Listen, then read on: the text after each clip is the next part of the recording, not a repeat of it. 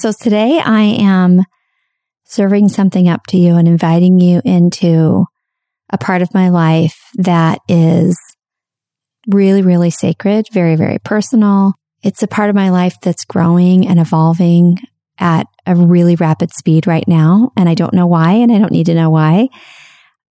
I'm sharing some things with you that are definitely crunchy, you know, that are definitely a little out there for some of you, a little woo. And it could not be more me. So it doesn't mean that this is something that's going to fit for you. Remember, we're all on this podcast. We're really, really, really owning and celebrating each of us being our own person.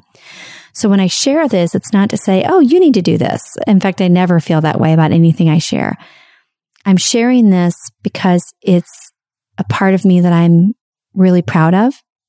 I'm also sharing it because I really believe that as you're listening, there are going to be some beautiful moments for you.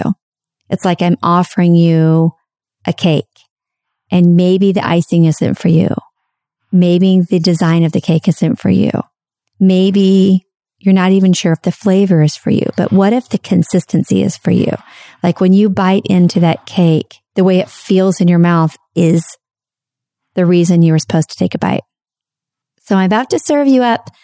It's funny that I said cake because this is in celebration of me turning 50. So around my 50th birthday. So the red tent ceremony that was offered to me as a gift by Peyton Callahan is something I had never experienced before. And many of you probably have not either. It's something that I will experience and I think I will end up offering one day in the future. It was life changing it was something I want more of. It was like a portal for me sitting in that red tent. So back in November, I turned 50 on the 17th and Peyton Callahan hosted this in the backyard of her home in Austin, Texas. The interesting thing is that Peyton and I had never met in person. We had only communicated through Instagram and a little bit of texting. And we met because I found her husband's podcast and just snooped around on Instagram and found her and just immediately liked her. And I had her on this show. So episode 102 with Peyton Callahan is a great, great conversation. And then we've gotten closer. And so I said to her, you know, something tells me, right? That's intuition. Something tells me that when I come to Austin for the podcast tour in November, that I am meant to have some sort of ceremony around turning 50. And I don't really care what it is. I have no idea what it's going to look like, but I feel like you're the person who would be able to hook me up with a guy, right? Who, who would know the person. And she said, Jill, I'm the person. And I said, what? She said, I'm, I'm the person. Like I, I'm going to host a red tent for you. Now, of course, I didn't know until I sat in that red tent that she had been doing this for 19 years, that this is something she feels very called to. I'm so grateful. Thank you so much, Peyton, from the depth of my soul, from the bottom of my heart, with all of my being. Thank you so much for your generosity, for your willingness, for the time and effort that went into this. Just because you enjoy it doesn't mean it wasn't work. It was, I, I don't even have words. It was that moving. And if you had not offered this, I would have never experienced this. So thank you so much. So I'm going to tell you a little bit about Peyton Callahan. Peyton Callahan is, uh, she's this gentle, wise, joy filled, generous human. And you will go into the depths of feeling during this interview. You're going to really feel her. She's funny. She's spunky. She just exudes the attitude of live life to the fullest while you can. So let me tell you a little bit about Peyton. Peyton Callahan is a well being doula. She guides women to awaken to their body's brilliance. She supports women in learning how to interpret their body's language by attuning to their own innate knowledge and deepening their understanding of how their body expresses itself physically, emotionally, and energetically. She's the author of She Becomes a Dad's Guide and the creator of a beautiful program that you're going to hear about for young women called She Becomes. I have never heard of anything like that. It is so needed, and I know you're going to want to learn more about it. And then I also want to introduce you to my new friend, Hallie Rose. So Hallie was a last minute invite to the Red Tent because I not only didn't know her, I'd never met her in person. We didn't communicate often at all. Like we communicated one time, I think a year ago when I launched the podcast through Instagram and that's it. I listened to her podcast, The Thought Room and loved it. Immediately loved her, but that was it. We no longer crossed paths for, as I said, almost a year. And when I was coming to Austin, I didn't think, oh, I need to reach out to Hallie Rose. I, again, we were not in connection at all at this point. But as life works and as the world works, as the universe works, as God works, as energy works, she reached out to me about something else. I was in the hotel room laying in bed in Austin for this podcast tour. And I was going to be having the red tent ceremony the next day. And she responded to something that I put in my Instagram story. Now we had not even communicated through Instagram or nor had seen each other's posts for quite some time. She said mine just happened to come into her awareness and it really struck her. So she messaged me and said, I really, really liked that.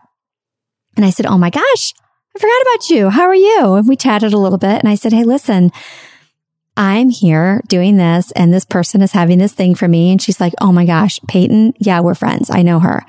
I would be honored to come. So she showed up and oh my gosh, she had a huge hand, as you'll hear in this conversation, in what happened in that tent. Oh my goodness. So Hallie is a coach. She's a podcaster, as I said. She's an author, a speaker, and an educator. She is wise beyond her years. Like to me, when I'm talking to and I'm in the presence of Hallie, it's like being with a 110 year old woman in a young woman's body. She holds two bachelor's degrees, one in psychology and one in education. She has a whimsical and richly varied list of experiences. Her former jobs include a Waldorf teacher, a child model and actress, nanny to the children of high profile Hollywood actors, and a published children's poet. So in 2017, Hallie went on a vision quest in the Inyo Mountains, spending three days in the desert without food, fire, or a tent. Can you imagine that? She became infatuated with sacred rites of passage, and out of that experience birthed her company, Lunar Wild. Lunar Wild honors the sacred initiation into womanhood through celebratory first period gift boxes for girls. Isn't that amazing? Since its foundation, Lunar Wild has helped hundreds and hundreds of girls across North America break down stigma and shame through celebrating their body and their periods. In addition to being an energy worker and a certified Reiki practitioner, Hallie has studied a wide variety of holistic and alternative modalities, such as transcendental meditation, sound healing, Kriya yoga, Buddhism, tantric sexuality, shamanism, and psychedelic integration. In addition to Lunar Wild and her amazing podcast, The Thought Room, Hallie is now most passionate about working closely with a small group of one-on-one clients and men's groups like the conscious man to help bring about paradigm blasting and long lasting life transformative experiences. She is a freaking badass. So now that you've heard about my dear friends and my sisters, Peyton and Hallie, I'm inviting you into the red tent. There is nothing more inspiring than a woman being unapologetically herself. The answers are all in your heart. She's waiting, she's waiting, she's waiting for you to set her free.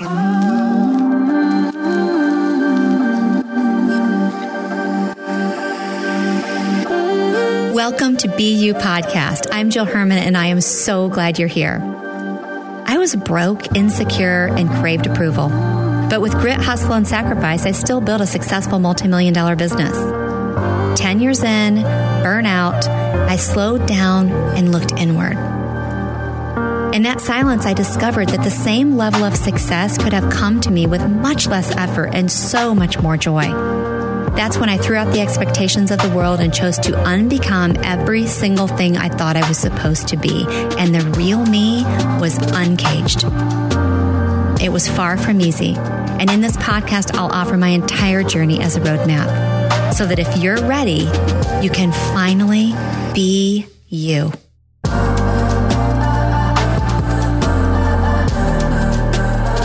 Hey everyone, welcome back to Be You Podcast. And to those of you who are new listeners, this is a great episode for you to be joining us with.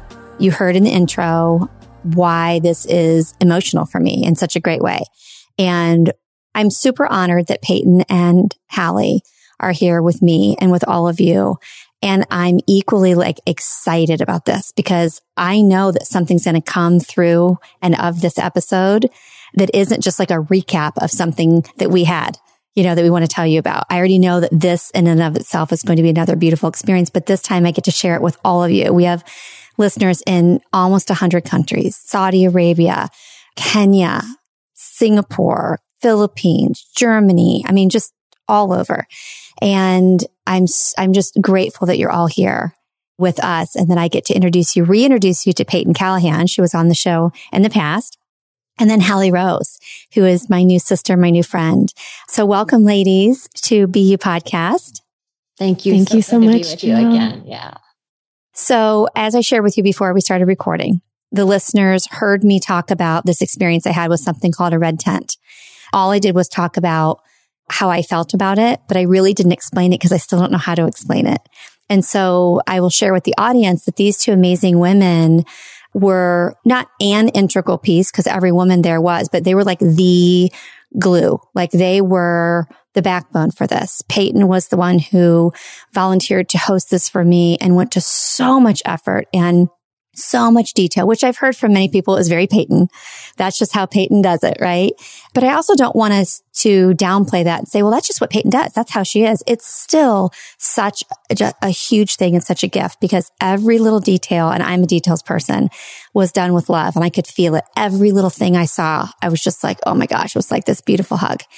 And then Hallie was invited at the very last minute and we'll tell you that story and then just came in like a force. Like, sure, I'll come. It's like, whoa, it could not have been the, what it was without you. And then you both in this really full time right now in December, right before the holidays, you both said, sure, we'll throw together an episode. And by the way, we'll do it on video, even though we don't normally do that. And I just want to thank you both for that. Will you please first each just share who you are so they, they can meet you first and then we'll go into the topic? Sure. Thank you so much, Jill, for that introduction and that context. My name is Hallie Rose. I am at a loss for how to describe myself. Do you ever have those moments? I do a lot of things in the world, but obviously we know there's so much more to who we are than that. But I'll start with those things because they I believe they really help set the context. I am a podcaster. I host a show called The Thought Room. I also help guide people through their spiritual awakenings. So I'm a one on one coach. I lead some group programs as well. And I am the founder of a company called Lunar Wild, which is a women's empowerment brand. And we make first period gift boxes for young women. And I'm sure we'll get into this later. This is actually a big reason that Peyton and I connected because she also has the Become Box, which is aligned with the same mission of providing young women with a sacred rite of passage into womanhood and to celebrate that time, which is very much connected with the red tent. So, those are a few aspects of things that I'm currently spinning and putting into the world. And I'm humbled to be a student of life and just grateful to be a part of my own messy, glorious unfolding every single day. Mm. So you want to just say mine? so beautiful. Love it. Um, yes, my name is Peyton, and I worked for years as a birth doula and have continued my work with women during transitional phases in their lives. I help women connect to the wisdom of their bodies to really understanding how their bodies communicate to them emotionally, physically, and energetically. Um, and so work one on one with um, women to help understand and speak their body's language. And as Hallie mentioned, I teach a mother daughter courses, understanding puberty and understanding the purpose and power of their periods. And our Become boxes is something that we offer through that program. But what I love, and I'm so glad you mentioned that right out of the gate, is just the magnetism of how we are connected here in this moment. Hallie and I were connected through my husband, which, right, when we're in resonance, that's how we draw people into our lives that are very meaningful and the, the people who we're meant to, to do life with. And we share a very similar mission in supporting women. And that was so cool to connect and now have this relationship and to support one another in continuing that. And then that leads us to you who found us independently. And one thing I want to note about the event that you gathered is that you didn't know many of the women that were there. I think you knew one person that you had met in person, but just um, to acknowledge how you really drew all these incredible women in for this particular event, this particular time, and that all of us really share a similar message. And so, anyway, I want to thank you for that. And yeah, I love that we're here together sharing this with mm-hmm. you. Thank you. Thank you both. And I, I don't know if you know that I know the story of how you met because I saw it, I believe in Peyton's Instagram story. I found her husband, Cal's podcast, The Great Unlearn, such a great podcast because my coach, Steph Stefandos, was a guest. And so we, my husband and my son and I were on the road to a soccer tournament and we put it on. And my son, who was 16 at the time, loved it. And he was like, I love that guy. Who's Cal? And so we listened to the whole show and I was like, I'm hooked. And I messaged your husband right then. And I was like, I don't know how many 49 year old women in the Midwest, because I didn't know he's from Chicago, you have listening to your show, but you have a new fan. I'm obsessed with your podcast. And I'd heard one episode and then I binged listened and I just loved everything about it. And so then, of course, I found you, Peyton. And on your story, I remember you sharing how you were introduced to Hallie. And at first you were a little confronted by the fact that here she was doing exactly what you were doing. Will you just share that quickly and how you shifted that into let's, let's learn from each other? Ooh, I would love to. Yes. So this beautiful woman shows up at my house and as she's speaking, she's basically sharing all the things I want to do in life and she's doing all the things I, I want to do. And you know, she has this this beautiful kit for young girls, and um, she's you know hosting podcasts. She's doing all these things, and my husband, you know, is here like, oh, I want to have her on my show. And so, you know, my first, I guess, wash of emotions was threatening. You know, who is this woman? Why would he want to talk to her over me? Like, what does he love her more than me? Like all of these insecurities surfaced in a in a hot second.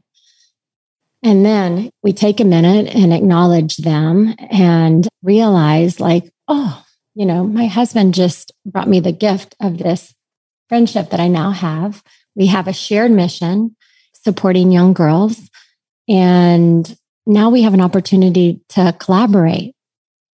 Why is this a competition? Why did, did my body immediately go to feeling threatened, to feeling like this was someone who's coming to take over my life. Like literally, you know, I think in a split mm-hmm. second, we can spiral into these stories. And so it took a while to acknowledge and process and confront like all these things that I was feeling and to be able to share that with you um, and to share that with my husband. But it isn't it interesting how we can go there and in a moment. Mm-hmm. It's very tribal, you know? It's very tribal, I think, for both men and women. Like we're taught to be pitted against each other.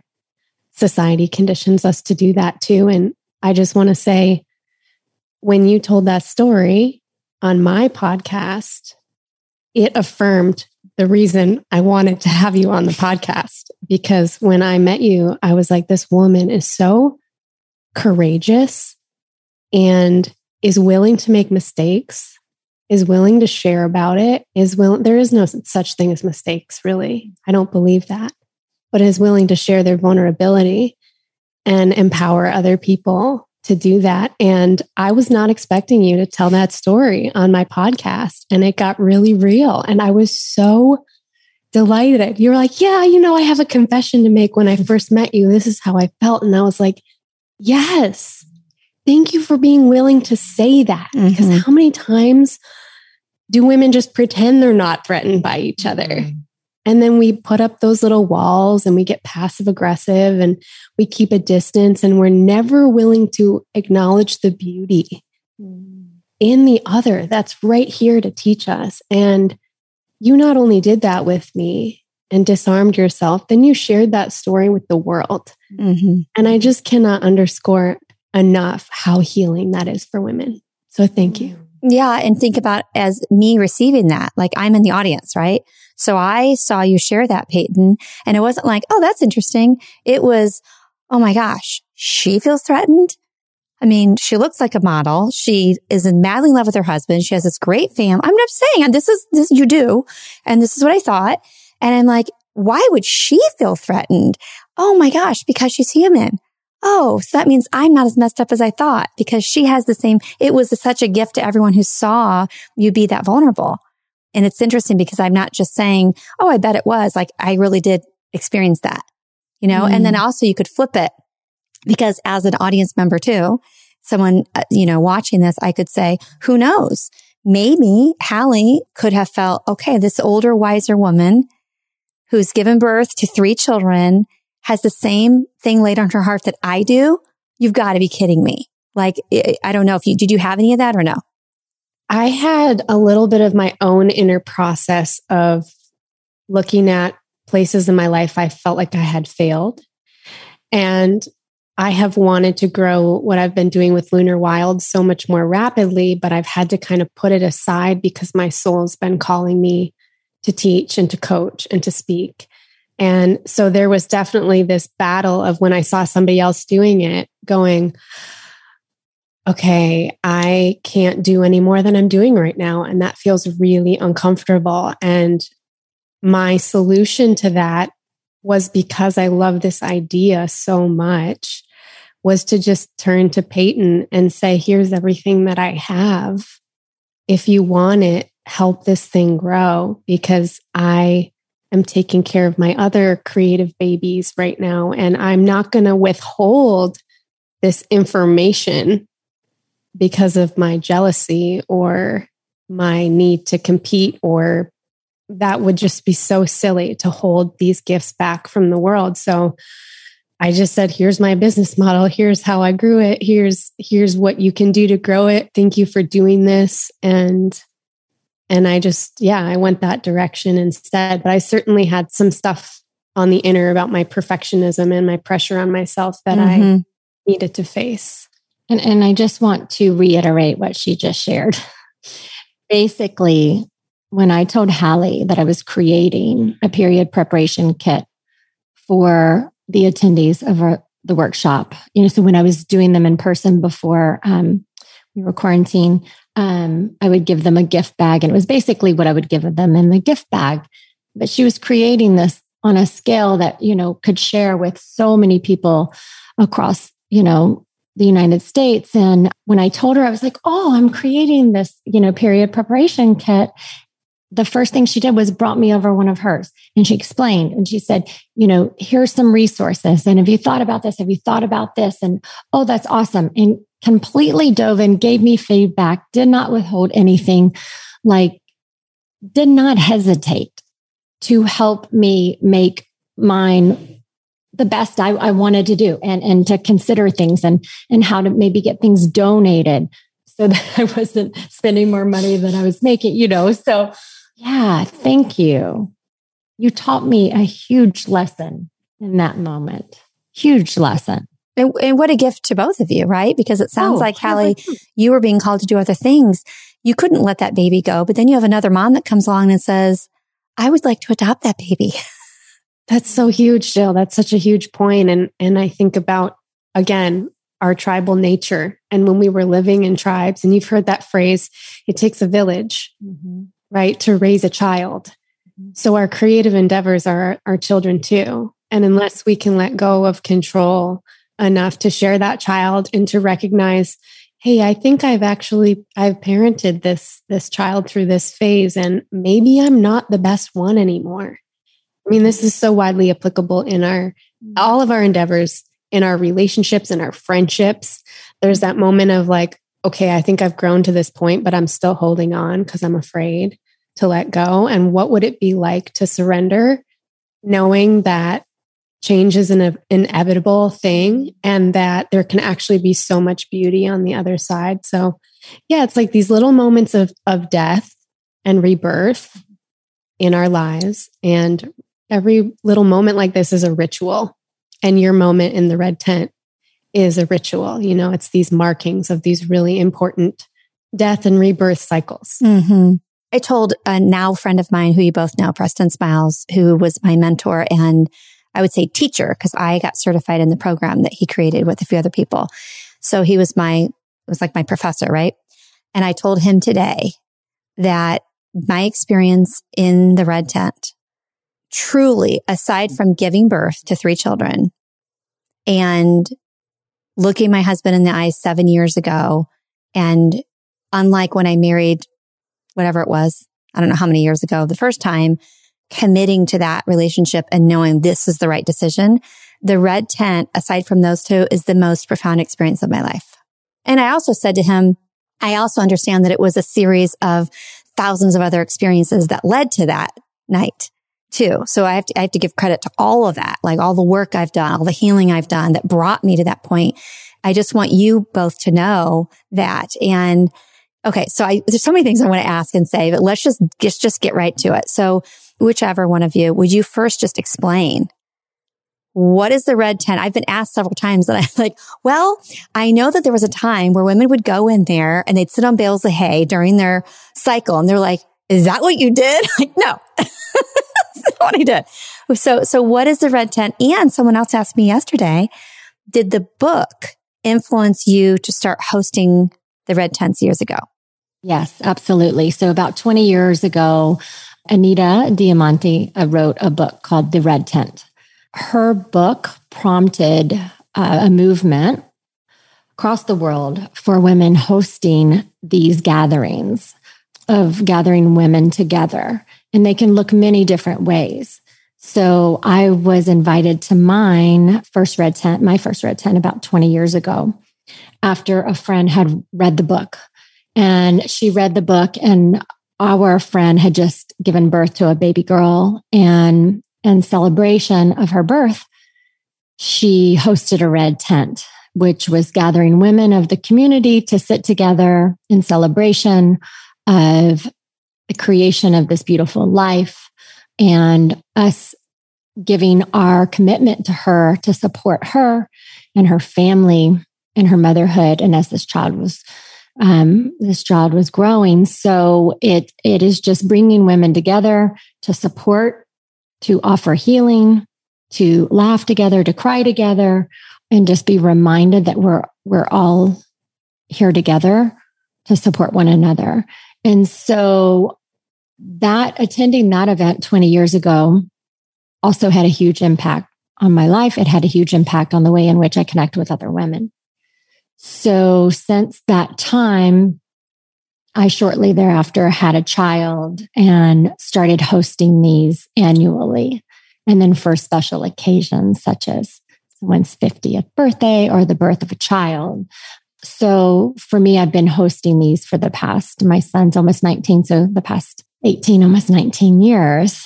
And so basically, a red tent is a ceremony for women to gather together to celebrate the gift we have of being creators, whether that be creating, you know, having children or creating things that we're passionate about, things that would inspire us, just celebrating the fact that we get to bring life to things.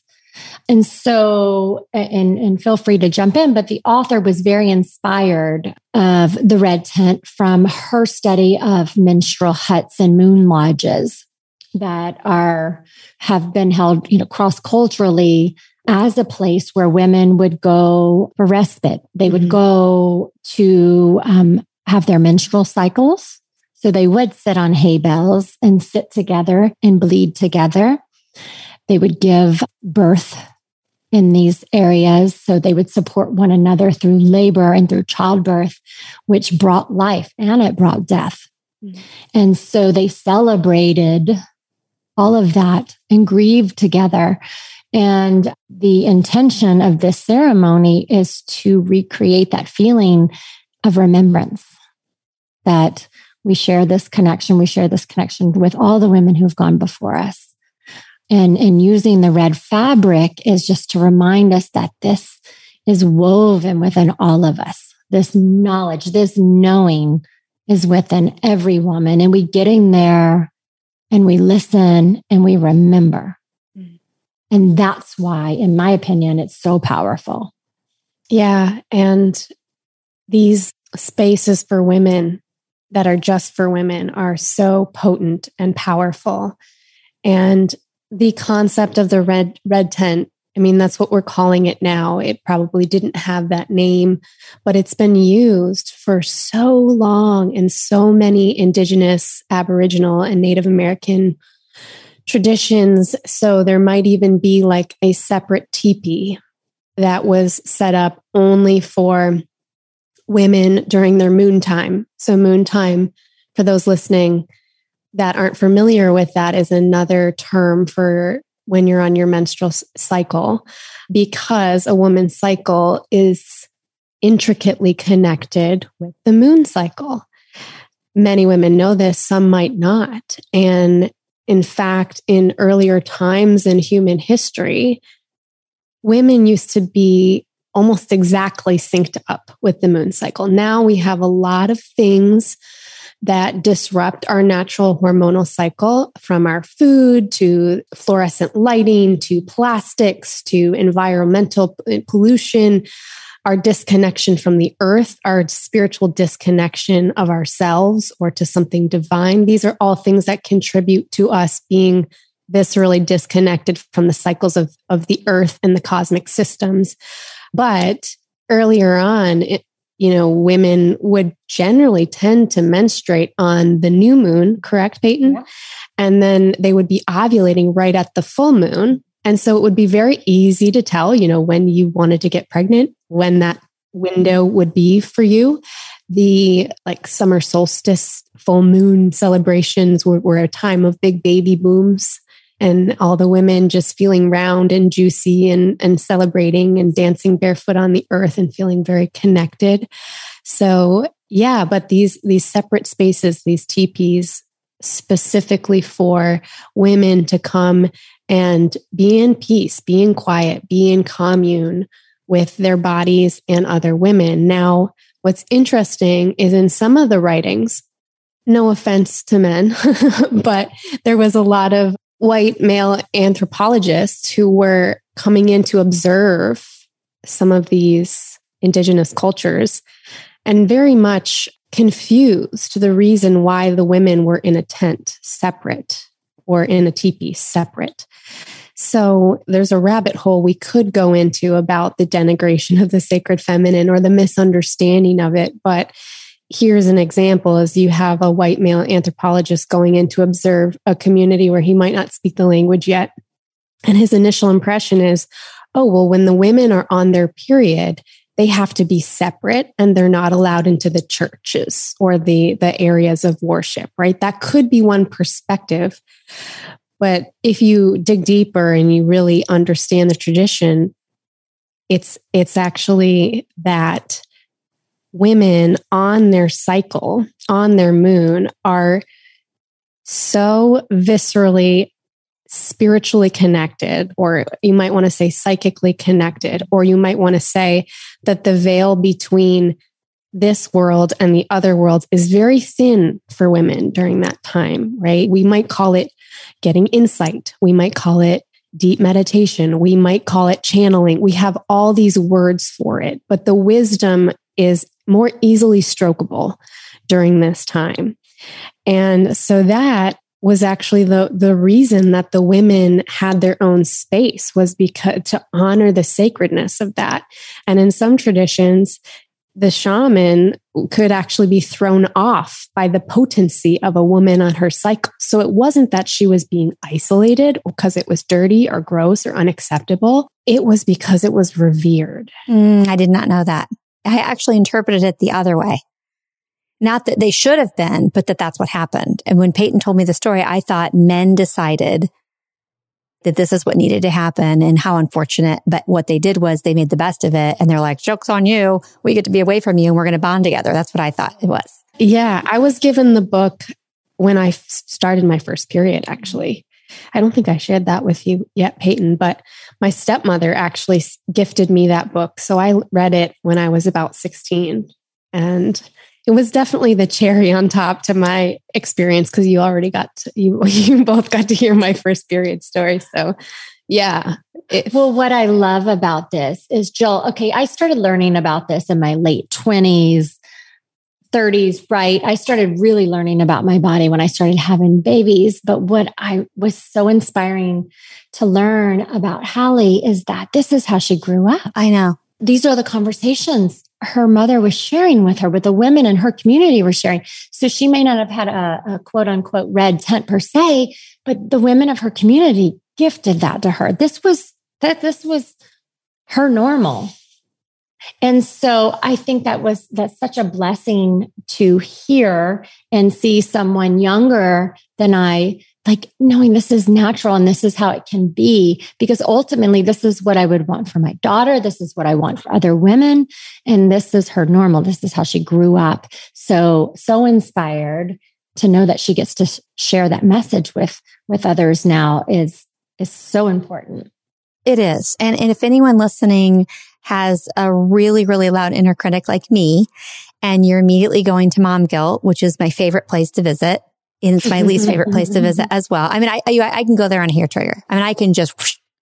and you know, I've learned that mom guilt is every woman experiences, every mother experiences this. However, women who have a really, really loud inner critic and they have more healing to do, it's going to be much, much more painful and much more, it's just going to be worse. And it's, it has plagued me and suffocated me and stifled me.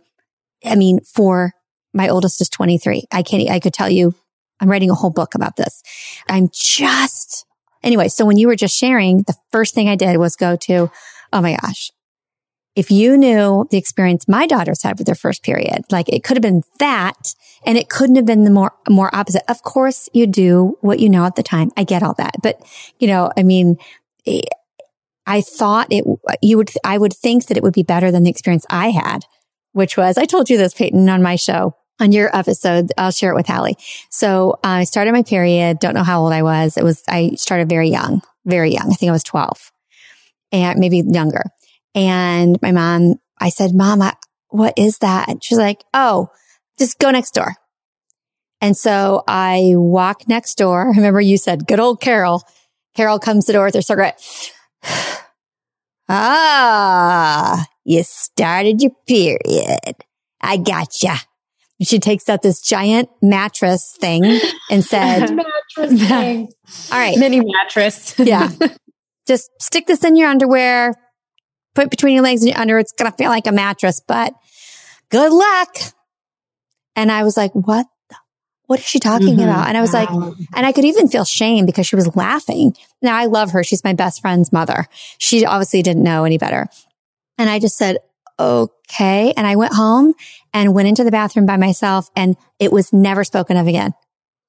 Never spoken of again. My mother never asked me about it again and things would just show up in the bathroom and I would figure out how to use them. so I would think that when I had children, it would be so much better, right? I was shocked when a couple of years ago, my daughters who are now just turned 20 and just turned 23 said to me that I wasn't much better. I was like, wait, what? And they said, mom, the second one, Julia said, I didn't even ask you about it because I was so uncomfortable even talking about it with you because you had never brought it up to me. I went to Mary Caroline and asked her what to do. And then Mary Caroline said to me, mom, you basically handled it kind of like Carol, but better.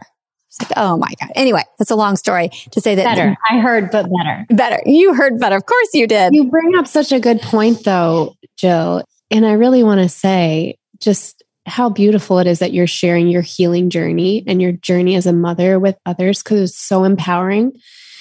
And we cannot give something that we have not yet received or, or learned to gift to ourselves. So, so many mothers have this story too, the same story as you, where they didn't know how to talk about it because they weren't taught. And, you know, there's stories of, I had heard one man tell a story about his first impression of periods, which was he wanted to make a gift for his dad. He was about four years old. He made some sort of gift for his dad, and he found an empty box in the bathroom waste bin. And he was like, This will be a perfect size box for the gift I made for dad. And he put the gift in and started to wrap it up.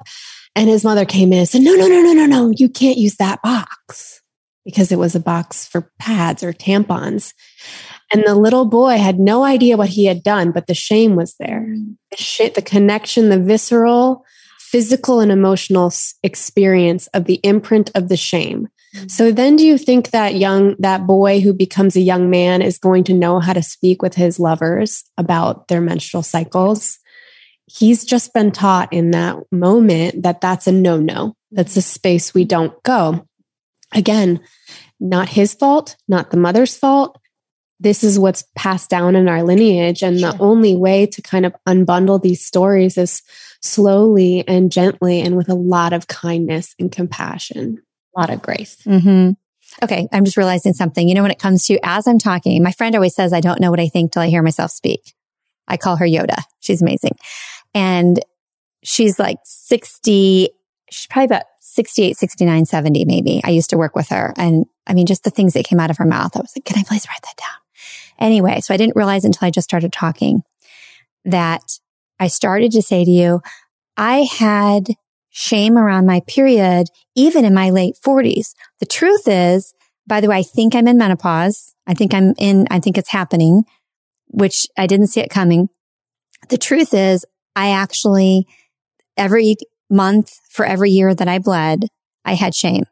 And now I'm, I think I'm in menopause. Literally, like if my own husband, I would hide. So I would clean up anything that we were in the waste bin. I didn't want it to be in there. Oh my gosh, what if he smells something? What if, oh my gosh, no. And I would hide it. He would never say that or put that on me, but I felt that. And I would, didn't want him to know, or I would just be like, okay, well, I'm on my periods, just kind of like stay away.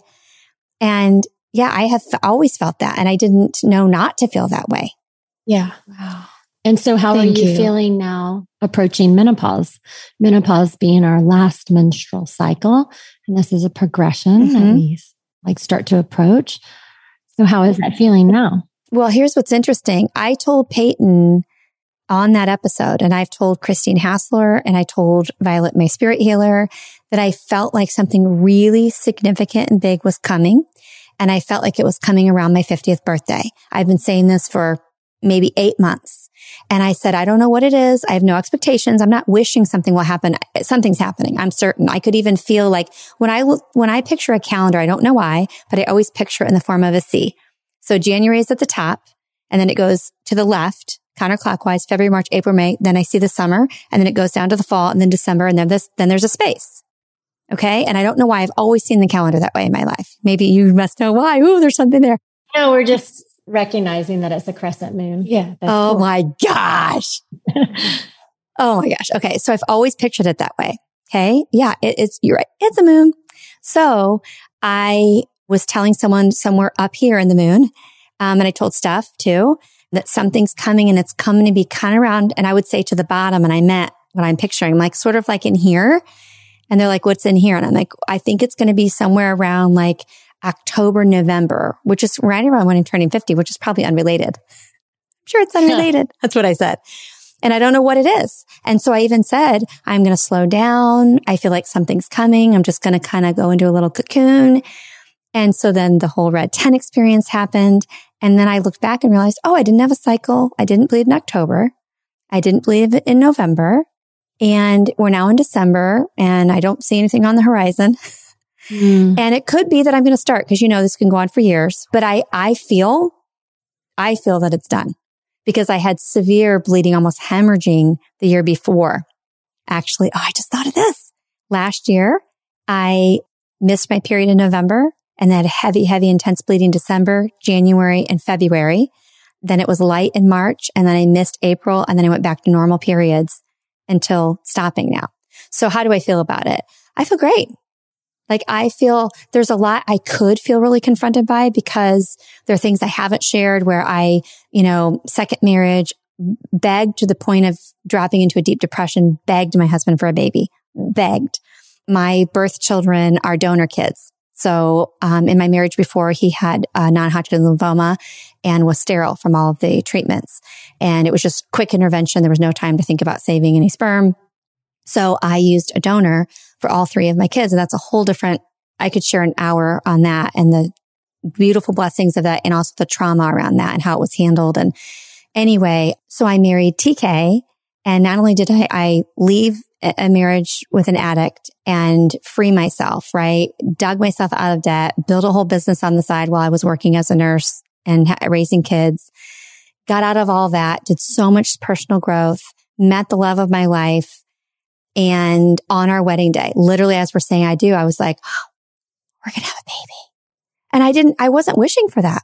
I really wasn't. It wasn't on my brain. I was like, I've done, I've had three kids. It just came to me. We're going to have a baby. Oh my God, I want to have a baby with him. And it was so loud and so clear. And I just felt like that was God talking to me. So that's not something he was willing to do. And so it was very difficult for us. And I went into a deep hole for years. I mean, I would say four years of our seven year marriage. And so when you say, how do you feel now about possibly being in menopause? I could feel a lot of grieving because this is real. I'm really never having a baby, but I think I grieved enough already. And I'm a grandmother now, which I resented for a little while because I was supposed to be a mother, I thought. But how I feel is like excited. Like if this really is real and I really am in menopause, I feel like, okay, I'm ready for that next phase. That's what I felt was coming. I do just feel that it's going to be just a beautiful experience. Well, in this time, as we approach menopause, it's like puberty in reverse. And it's really an opportune time for a woman. It's a reclamation of self.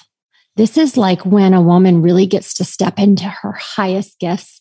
This is breeding fertile ground for new life. Mm-hmm. This is such an important part for a woman to now give gift to the other women in the community the wisdom that she has collected through her lifetime.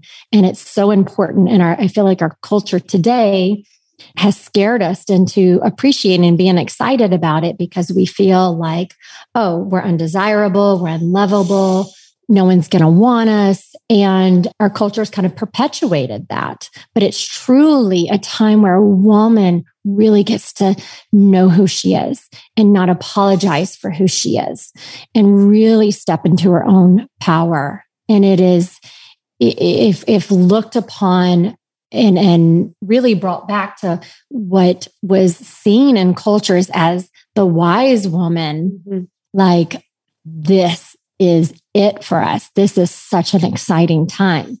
You're doing this by stepping into your new role, podcasting, sharing people's stories, sharing your stories. You're allowing your wounds to be your medicine. You're already stepping into this role. And it's truly an opportunity for a woman if seen that way and if appreciated that way. Like you may not be giving birth to a child anymore, but you're giving birth to your greatest gifts. You're giving birth to your soul assignment We've talked mm-hmm. about this on, you know, yeah. Why you're here.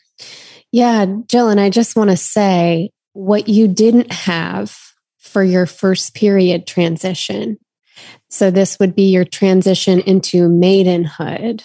You are giving yourself that in your transition into the wise woman. Therefore, the lessons have been learned you're making this new transition with celebration and you think about the impact that has on your daughters, on your grandchildren. Now they are witnessing you in the celebration of this next sacred rite of passage. Mm, thank you. Yeah. Instead of dreading it or being afraid of it or I genuinely, and I take no credit. I don't know why I'm not worried about it. I'm excited. I feel I don't know how to describe it, but it's what you said. I feel like I'm afraid to say it.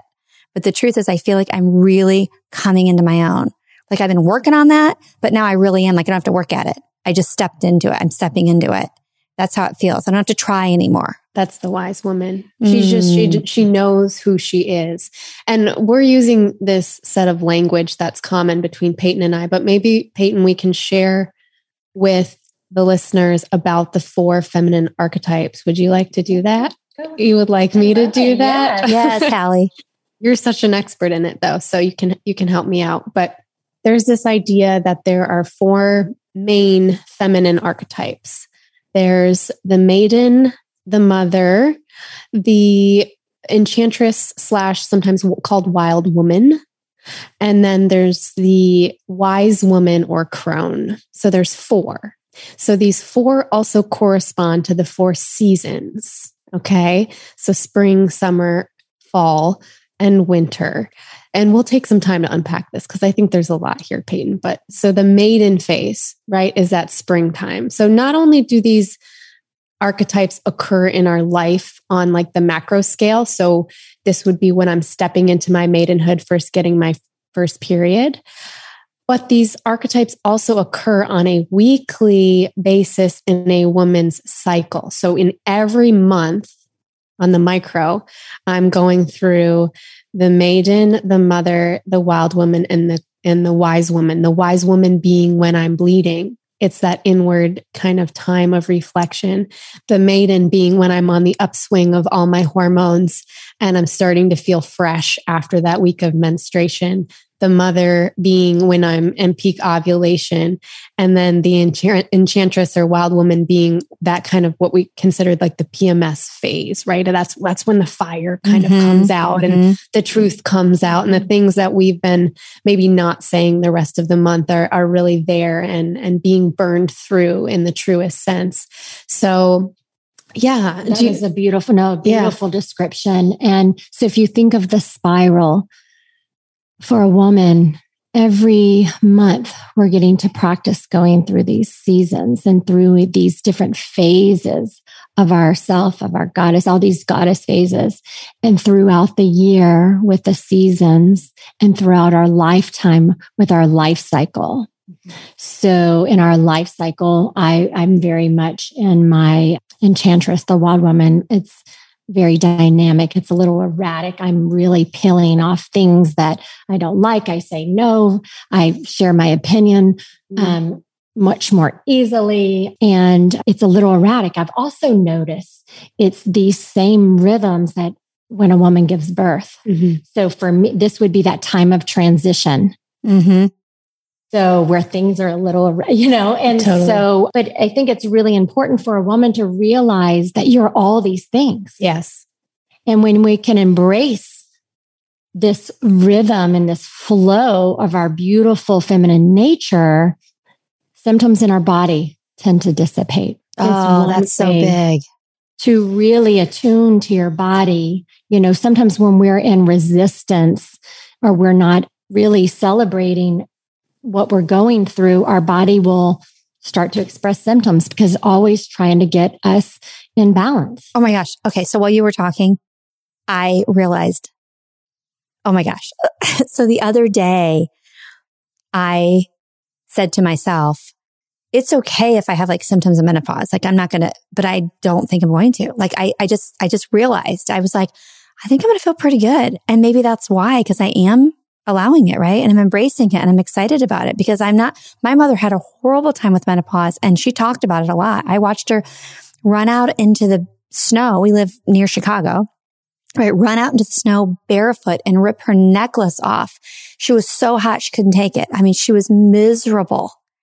Mm. And oh, hot flashes and mood swings and just all the I stuff. love this. I love and, and you talked earlier about that fire within during yeah. during this phase yeah. too. Yeah. I love what Jill's saying about not being in resistance to the cycle mm-hmm. because this this is making me reflect on my own journey with with my period and even with everything that I I was given as far as context for womanhood.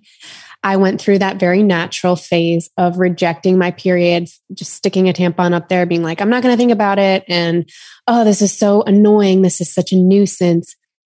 Now, okay, chill. Now, my relationship with my cycle it's my favorite week of the month. I'm telling you, I love it because of the actual like grounding force I feel from it. I, I now allow my menstrual blood to have its own like natural flow with gravity. And I'm very conscious about, you know, like sometimes I'll free bleed, sometimes I'll use a, a menstrual cup and I'll save my blood. And that was like a freaky premise for me when when I first started to learn about periods. It's like, I don't want to look at my blood. Oh yeah, I just heard uh, like ten thousand women spitting their drink out just now. Yeah, exactly, exactly. But bear with me here. We are talking about a piece of our humanity that disgusts us. Mm-hmm. Okay. We are disgusted by blood because it reminds us of birth and death and it reminds us what we are made of. And when we have to confront death, humans don't want to do that. Even life, these, these portals, they're very scary for us sometimes, but they don't have to be. And once we start to embrace our, our blood, we can feel that connection with life. And so for me, creating a, a relationship with my moon blood is like, well, I didn't know until I started looking at my blood that if your blood's not bright red, you didn't ovulate that month. And I just like, oh, wow. Wait, will you why? repeat that? Yeah.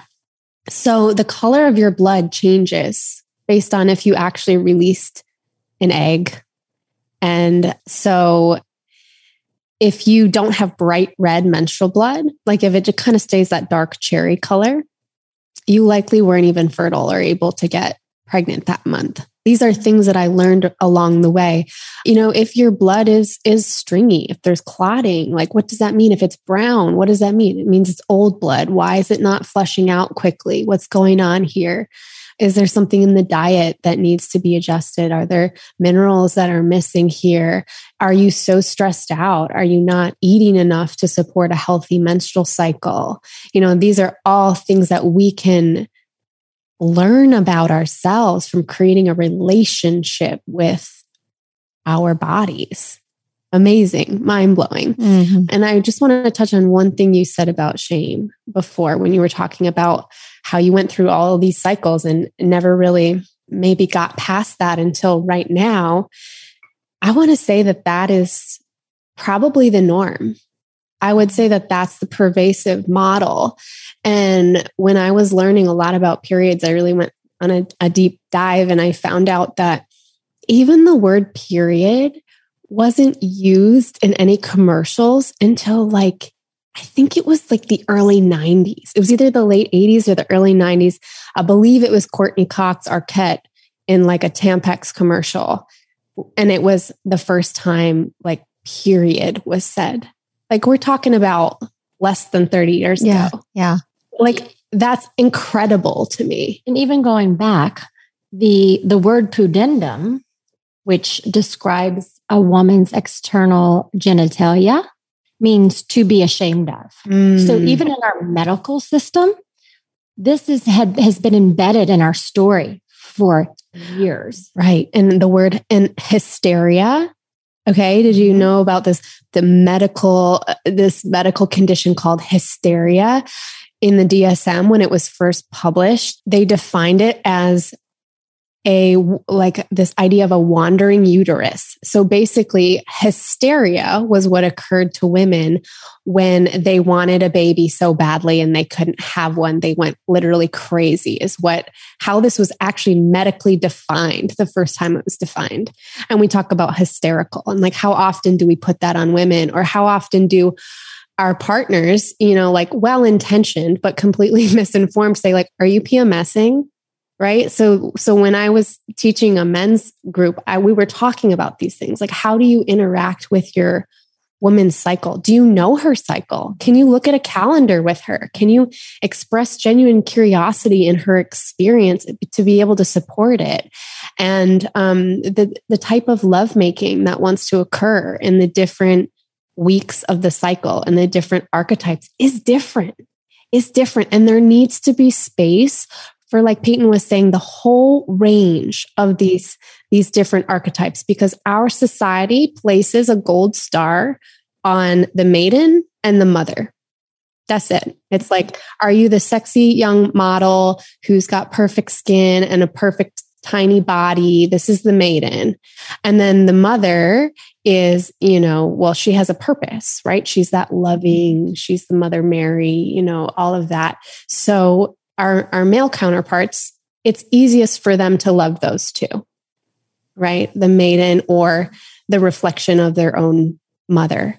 So, what we're trying to do, I believe, and what we're moving into, and what we're inviting men into is celebrating the other two phases as well, being the, the wild, beautiful, creative, messy, sensual, wild woman enchantress, and also this stable, grounded, centered wisdom of the wise woman and the crone.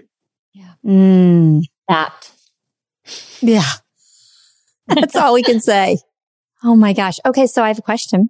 So when I do move into menopause, whenever that is officially, it's like when you describe those four phases, I, do I, do I have to lose those? Am I still going to get that? I love that feeling when I'm ovulating. I feel it. I feel so different. Like, am I still going to get the, have those feelings? And will my hormones fluctuate the same way or differently or? I am not at that point. So I haven't personally experienced it to speak on it. But I think as women, we will always go through that, that rhythm because we are connected so deeply to the moon and the rhythms of nature. So we're always going to experience that, whether our hormones are shifting that dramatically to form creation. We're going to flow through those seasons um, to start, start creating new things. And that would be with your gifts. So that would be my take on it. Yeah, I it, I definitely agree with Peyton. I think you'll still you you will still cycle, mm-hmm. and it'll be just more of like a gentle like a gentler ride through those, and and it might not also go in the perfect progression. Like you might just find yourself experiencing the four different archetypes and not necessarily in the same order. Because also, um, even men cycle uh, right? And and i've i read some things that said that men you know because women's temperature for example fluctuates their basal body temperature when they're ovulating. That's why some women are actually instead of using hormonal birth control they've opted for taking their basal body temperature in the morning and charting that. I read something that even men their temperature fluctuates especially if they're co-sleeping with a partner who so we start to like create coherence and resonance with those around us. So that's happening in partnerships. Like the man will experience like a little physiological shift. In response to us you're saying? In response yes, to our in response okay. to us to our pheromones to our hormones. So he has a physical response in his temperature as well and then I have, of course, you know that women sync up to each other's menstrual cycles when they're around each other a lot. So that's like very, very cool. That's like modern day magic, if you mm-hmm. ask me. We are pretty freaking powerful, aren't we? Hmm. Well, and I love that you you brought up life and death and creation as you were talking about earlier, the importance and and jumping back into the red tent those were things that were present in the red tent, if you recall, with the candles. And so, in honoring the importance of that of life, of creation. So, the white candle being life, the black candle being death, and the red candle signifying that creation, mm. that life force. And that resembles blood. Blood is a life force, it's part of our creation. And so those three candles being um, lit and present in the red tent. So let's talk about that. I'm I'm assuming there's really no wrong way to have a red tent or to fill a red tent, but I'm sure there are some things that you would recommend, you know, having in there. Like, you know, so will you share some of the things that I saw you know, I didn't know why they were in there. I didn't know there was a specific statue. Was that just because you loved that statue or is it, is that a statue that's typical of red tents? I mean, talk to me and the listeners as if we know nothing about this because I really don't know anything about it, even though I experienced it. So maybe just in your mind's eye, if you don't mind going through some of the things that were in the red tent and why, why were they there? Yeah. So for me, the the past 18 years that I've hosted them, I wanted to create a physical red tent. So for me, introducing red fabric, for me that that signified the red thread that is woven through every woman, this connection. And very interestingly, for years, I've used a red thread in ceremony of the red tent that we would wrap around our left wrist, which is the way of the heart. It's also our feminine side. I didn't know these things at the time. I'm just like, oh, I'm gonna, I'm gonna get a red thread and I'm gonna wrap it and we're gonna pass it around. And so I've done this for years. Fast forward a couple years ago, I'm reading a book, and in the book, there's a chapter called The Red Thread. And I literally, uh, you know, my jaw was dropped and I'm reading. And it talks cross culturally that the red thread was used for protection for women. It was used to remember their collective consciousness as a source of wisdom. And I'm reading this going, like, how did I know? Like, we know this. This is in our fabric. We know these things. So, you know, it's like I'm finally understanding what I know. We know so much more than we understand we do. You said it was about remembering about remembering and our connection to one another. And so I love things like that. It's like, what? How did I? You know? And then now I'm starting to realize, oh, well, of course, of course, we've done this for so many years. Of course, we knew to do these things. Um, so I personally like using red fabric to just honor that connection that we're all woven together. It creates a, a, a container, right, of safety, of a womb like structure. Mm-hmm. It did feel like that. Right. You're creating a safe space. Now, you don't have to do any of this. You could just sit in circle with a group of women. And if you wanted to throw in red fabric or red pillows or something that makes it a little more intentional, you can. But all you really need is an intention to create a safe space for women to gather and talk openly and freely. But you can you can dive all in like i like to do and you know create a, a, physical space and use things like so in the red tents that i've hosted we use candles. We use uh, the white the black and the red candles to symbolize as i spoke of life death and creation. I've through my travels i've collected statues of women and of anatomical parts and I love them. And so that was a statue that I had in, in that particular statue of a woman who's sitting tall. I put a red candle in her lap just to just to remember the creation. And I've now used her at all of my red tents. That just kind of came about as I was doing them. Um, we always have honor the elements. So um, the light, we clear the space with things such as Palo Santo or sage or copal. They cleared the space with copal prior, and then you were smudging everyone with Palo Santo prior to entering. And then we had water as a vessel. Um, so we created the centerpiece, or some people would refer to it as an altar, but we created the centerpiece with all of these significant symbolisms of things that we wanted people to feel. They may not understand, but they're going to feel like there's more intention in this space.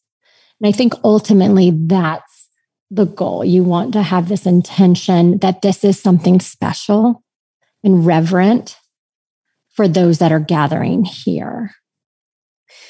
Yeah, I love that, Peyton. You did, such a great job. And I just, I want to just flesh out this vision of what the actual red tent that Peyton created was because people are like, well, was it like an actual tent? Like, were they in a camping tent? Like, what was this like? And so this was like a massive, I don't know, what was the circumference, do you know, of, of that tent? Mm. So I've, I've built many of them. This was a new one. This was 30 feet. 30 feet round red canvas. Mm-hmm. Like it's actually red. We're not just calling it a red tent. Like it was red inside. And if you didn't have a, a red tent, you could pin up, like you said. Yeah, that's what I've done. I've built a structure and then I've have red. Yeah. Yeah. Okay. Perfect. Um, so that can be done in anybody's. I've seen these popped up in rooms in people's homes where they just get bolts of red fabric and they pin them up or they mm, great throw idea. them over things to create that like that rich womb space. It's almost like that's the blood lining, right? And it's holding us and we're inside of the mother having this experience.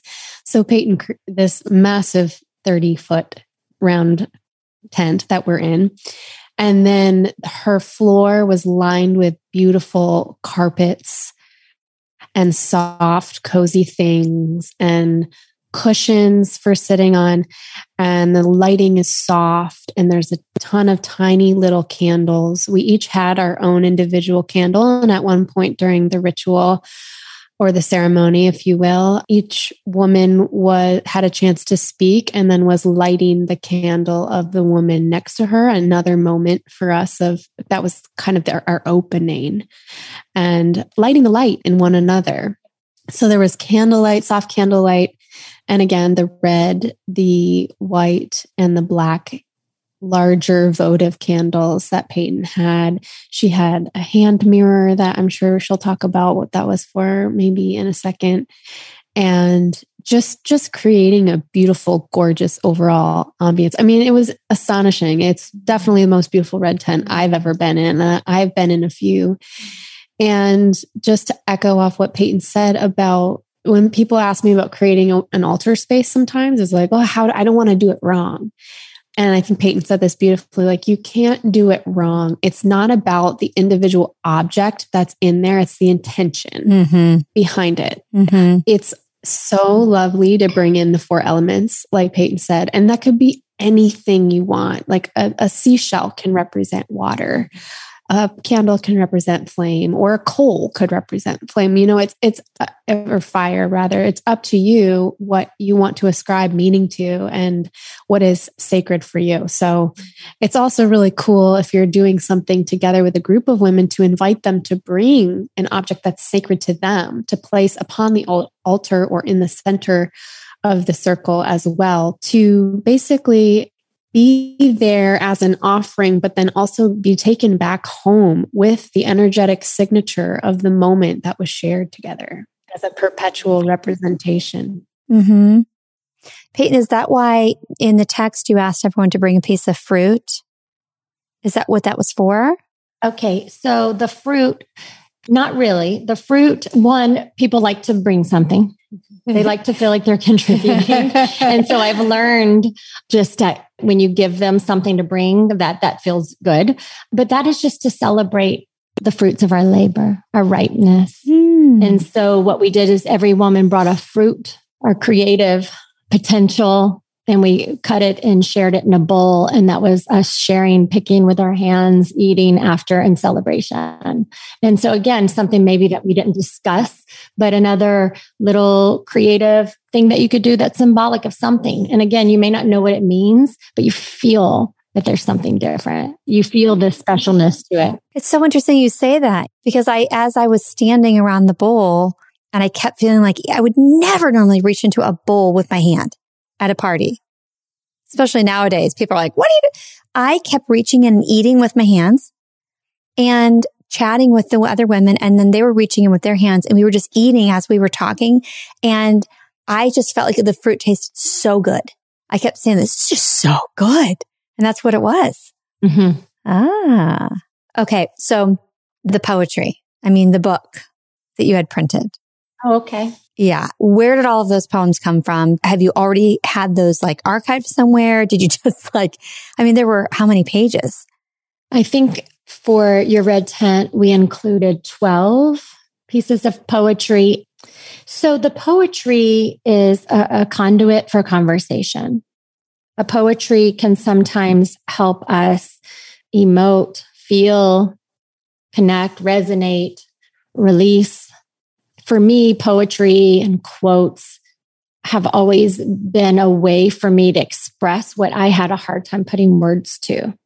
So for me, that they've been a big resource because I'm not one to be able to explain what I feel. I just feel things very deeply. So poetry has been a way for me to um, express that, and it offers a guide for the women to initiate conversation. And then often, you know, you read a couple of poems. Sometimes they just deeply resonate with women, but it'll also spark a conversation. Or I experienced this.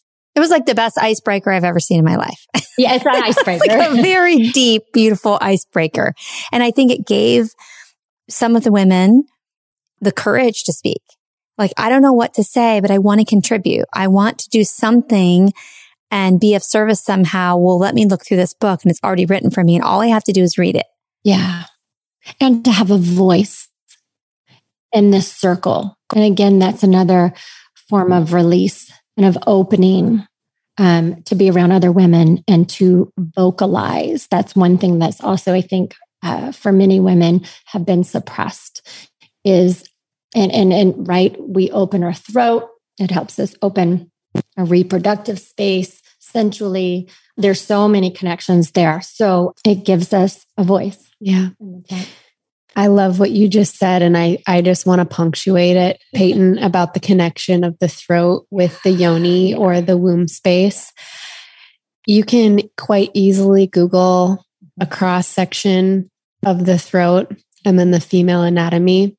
And you can see how analogous the, the structure, yeah, the opening and closing of mm. the larynx I've never heard that. And the dilation of, yeah, cervix. Of the cervix. Yeah. Well, I was just going to say often in labor, because I worked for years as a birth doula, right. if a woman was having a hard time opening, yes, we would often play music to get her singing. Yes. Or, la- or her have her partner tell stories to have her laughing or to start kissing their yes. partner because really? the kissing just helped everything yes. open and soften. Oh. Mm-hmm. Yes. And so to to take this back too to like what is in this for men as well is when I was working with that group of men earlier in the year, we were talking about this connection between the throat and a woman's uterus and how even during making love what a man can do to support the opening of his woman is by encouraging her natural sounds to be let out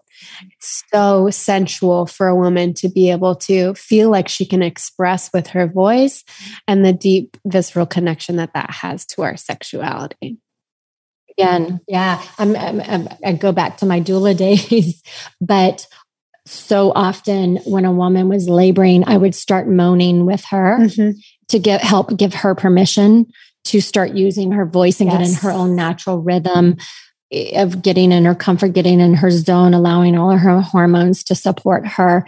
And so soon as I would start moaning and she would find her way and find her, her own primal scream, so to speak, her primal moans, things would just fall into place and she would get into her rhythm. And so often it's just giving that permission. And I love that you're teaching this to men to say, yeah, help her tap into that. Yes. Mm-hmm. Love that. Oh my gosh, this would go on. Like, I just want to talk for another full day and go, oh okay, can we just like right now dig into the whole? I mean, oh my gosh, I'm learning so much. I want to talk about drumming because that was so impactful yes. experience for you. And I had never heard or seen anyone beat a drum outside of like when I was in band in high school. Ever. Ever. Except truly except like in Instagram stories, I would see some people like beating under, or even at your house, Peyton, you'd share something in your story and you guys are hanging out and they're beating drums. I'm like, that's so cool. Like, where did they come from? And who came up with that? And like, it just, it's just so new to me.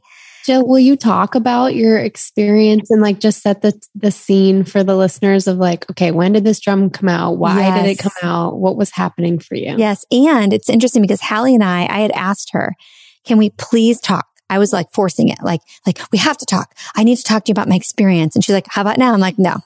How about now? No, I'm too tired. How about tomorrow? I'm like, I think I need to rest. Like it did not feel right. And I know it's because we're supposed to talk about it for the first time now. That's why. So also I just want to back up. Hallie, she and I had never met, but we also weren't, we didn't have conversations even through social media.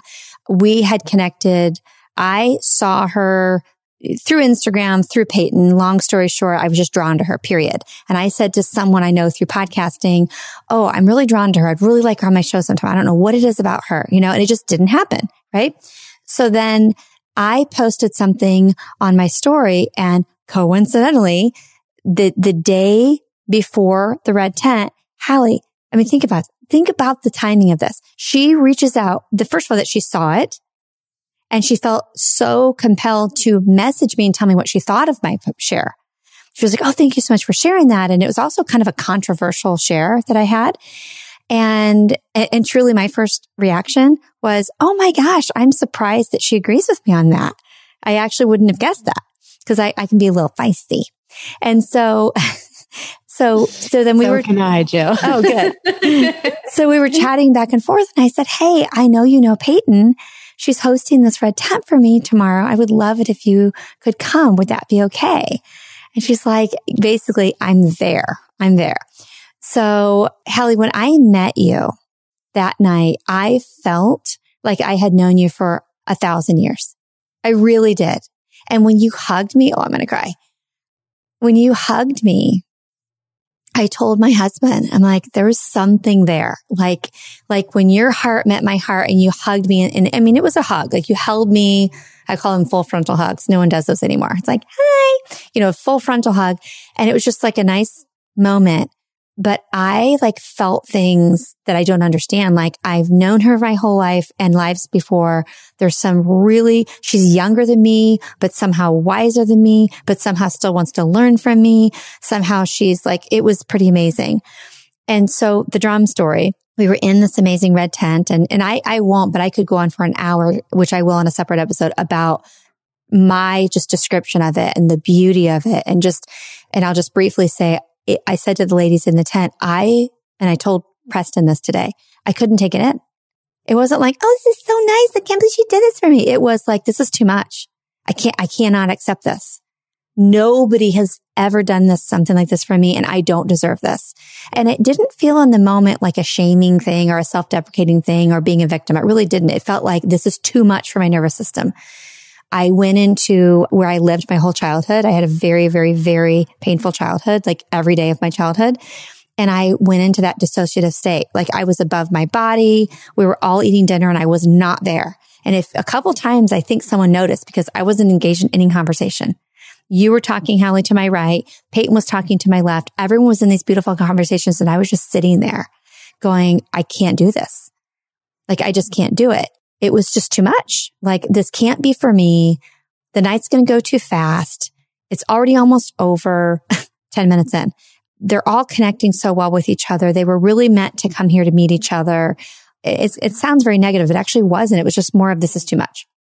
And so I told Preston that the moment that everything changed was in that red tent. There were two significant, all of it was beautiful and amazing, two significant moments. One was your drumming and two was when you had me hold the mirror up and you all said, you know, I hope you see what I see. And then you each described me. And these are women I'd never met in person. That was, you would think that would have been too much, but that actually was, it was my chance to decide to receive.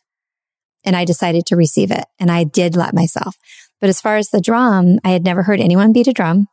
I didn't know how they worked. And I actually, I, I played an instrument for, I don't know, 15 years at least. I played the flute for many, many years. And I just recently I've been feeling like I'm supposed to play other instruments and I don't know what they'll be because music is just so therapeutic for me. And anyway, when I play music, it's the same feeling I have when I swim. When I'm underwater, when I was a child, that was like the only time I was happy and safe was when I was under the water and I would swim like a fish all day long. And I felt that way when I would play music. And so you started to play the drum and will you explain to them, this isn't, I mean, I don't know how to describe the drum. It's not a drum that some people would picture. This isn't like I'm in a band and I play the drums in the back. You're I mean, watching video right now. You can see these drums, but it's um, a frame drum. Yeah, it's called a frame drum. This is the buffalo drum, and it's you know traditionally these were made actually by indigenous people who were nomadic groups and would hunt the buffalo and then they would use every single part of the buffalo. Like i'm talking the bones the hide like they would not waste anything. And they would they would tan it they would prepare it. Yeah that that's a beautiful drum peyton. And um, you know they would use the sinews they'd make strings out of it and bind it all together and create a drum out of the buffalo stretch it over a frame. And um, of course, this is a, a modern take on that. But this drum, and I shared the story, was given to me by a Lakota elder woman in my life um, a few years ago. She gave me the permission to play this drum. she actually had just purchased this drum and then was spontaneously inspired to give it to me. And I, much to my shock and the shock of the other women I was in the teepee with at the time, you know, she just looked at me and said, Oh, this drum wants to be yours. And you were how old? I must have been, it was only a few years ago. So maybe like 27. Oh, okay. I thought this was when you were a child. Okay. Okay. Mm, no, but this, this same woman was at my first period circle initiation back when I was 14. And will you tell them what Lakota is? Uh, Lakota is a tribe of Native Americans or indigenous people. Mm-hmm. So the Lakota, it's the Lakota Nation. So she belongs to that particular band of peoples. Mm-hmm. So Hallie volunteered to drum and I was just grateful. I had no expectation. I thought, oh, this would be cool. Great. And I'll let her share her experience. But my experience was you know, she's drumming and it, it just, it sounded cool. Right. And I'm like, this is so lovely. She's doing this for me. Like it was such a gift, you know, that she's doing this for me and for all of us, but it felt like it was for me. and I told her later that I, at some point, I don't know when it was, I could feel the beat of the drum like in my heart, like, like in my body. And it felt like it was inside of my body. And I couldn't hear anything else. I couldn't notice anything else. I closed my eyes and my legs were crossed, like, um, kind of like crisscross applesauce. And I was sitting there and I had my hands on each knee and I noticed that my, and I, I don't know at this point if my physical body was doing this or if I thought it was, but I felt my body moving in this circular motion and it started off really small, right? So if you could picture me, those listening, you know, like you're sitting crisscross applesauce, right? And your torso from the waist up, you know, starts just m- moving in a circular motion. And it was really, really slow. And then it got bigger and it got bigger, like wider. And at some point, again, I don't know that my body was doing this, but it felt like my body was doing it. I would say probably like a 12 inch diameter. So I was really moving and I wasn't doing it it felt like there was some sort of energy force that was moving my body in this circular motion. And it was just so, and, and the other thing I didn't share with you, Hallie, is I get dizzy very easily. Like the joke with my friends is that Jill gets dizzy looking at a ceiling fan and gets drunk with a half a glass of wine. Like that's just me. So I don't, I don't do that. I would never move my body like that because I would get dizzy. I wasn't dizzy at all. And it was just so natural and my body wanted to do it more and wanted to do it faster. And I felt like if I let it, it would just go. And at some point you stopped playing the drum and everyone listening, you know, just, I'm going to invite you to just be really open to what I'm saying because it's just my experience. Not just, it is my experience and it's my truth. And this did happen with me. Even if you, your brain might say, there's no way. I, I get it because I probably would have thought the same thing. But, but as soon as the drumming stopped, my whole body slumped over. Like, I mean, my head to the ground and I fell asleep. Like I fell asleep for a minute, a second. I don't know. I felt all the energy drain out of my body, but not in a scary way, in a really good way. I felt like all the energy drained out of my body and my head was down at the ground and I'm actually in probably the worst physical shape of my life right now. And I felt like so flexible. Like, I mean, I was like silly putty right? And my, my head was down. My hands were, my arms were on my legs and I, I could have been snoring. Like I was that slumped over and my hair was down in front of my face. And I kind of like opened an eye and kind of noticed, okay, everyone else is like sitting there awake. What the fuck just happened to me? And Hallie just gently like reached over and touched my shoulder and kind of like rubbed my shoulder. And I could tell she was saying like, it's okay that was meant to happen and you can wake up now. and so I just slowly rised up and I felt like I'd had like the most amazing massage and energy work I'd ever had in my life. And that's not even describing it really. I mean, that's just some of it. It was also super spiritual. I don't know how to describe it. I felt like I, Peyton, I did share with Hallie that my mother, so my mother's Mexican American and her father's Native American. And I've really known nothing about my family. And my mom, when my mom came to Indiana from El Paso, Texas, and already had one child, my oldest brother, she came to, you know, Midwest America and went to a really small rural town and just like pretended she wasn't Mexican, like bleached her hair blonde, like just never made Mexican food of for us, never talked about her heritage. It was just like very weird, but I could sense it. and so I always felt very drawn to my grandfather, who I've only met like twice in my life. And the day before the red tent, I had my very first or in-person breathwork session and my very first breathwork session where I really let go. And in that breathwork session, I told Steph that I saw a Native American man to my left towards the, my feet. And he was, oh, I have chills right now. Oh, and he didn't have any kind of headdress on or anything like that. And he, all I remember is he was, had some sort of a walking stick or something like that. And he was sitting there and I didn't really say this, right? But I thought that I said to him or I communicated to him, okay, thank you for being here, but where are all the women? And he said, that's not what you need right now. That's coming. You don't need that right now. Oh man, I'm just covered in goosebumps right now. and so I told that to Steph, everyone listening. He is my coach who is a breathwork expert. And he looked at me and he just like stared in my eyes and we were maybe 12 inches from each other. And he said, there's something I've never noticed about you before. And I said, what? And he goes, you're Native American. And I said, oh, I guess I kind of am. And he said, I think you need to lean into that. It's really quite beautiful. I'm looking in your eyes and I see it and I've never seen it before, but it's like really obvious right now. And I said, okay. And of course I didn't even, couldn't even take that in. I was like, okay, I don't get it, but okay, I trust you. And then the next day was this experience. And so anyway, I know none of this is a coincidence. I know it's all connected. I know I don't need to understand it, but I also would like you to explain and share your insight. First of all, thank you. Thank you. Thank you. Thank you for sharing your experience. Mm-hmm. It is so sacred. And I just want to honor that. Like, I just want to, when I speak about this, I'm not going to really comment on specifically what happened for you because that's an intentional choice.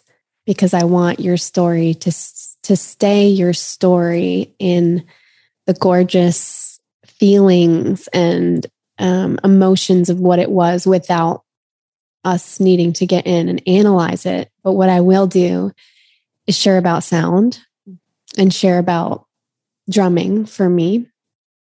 And the way that I look at it, everything is sound, everything is vibration. Even this table that's in front of me that's made out of wood is actually just vibrating particles that are very close together, right? We know this because we can look at any object under a microscope and we understand that even the air is vibrating particles.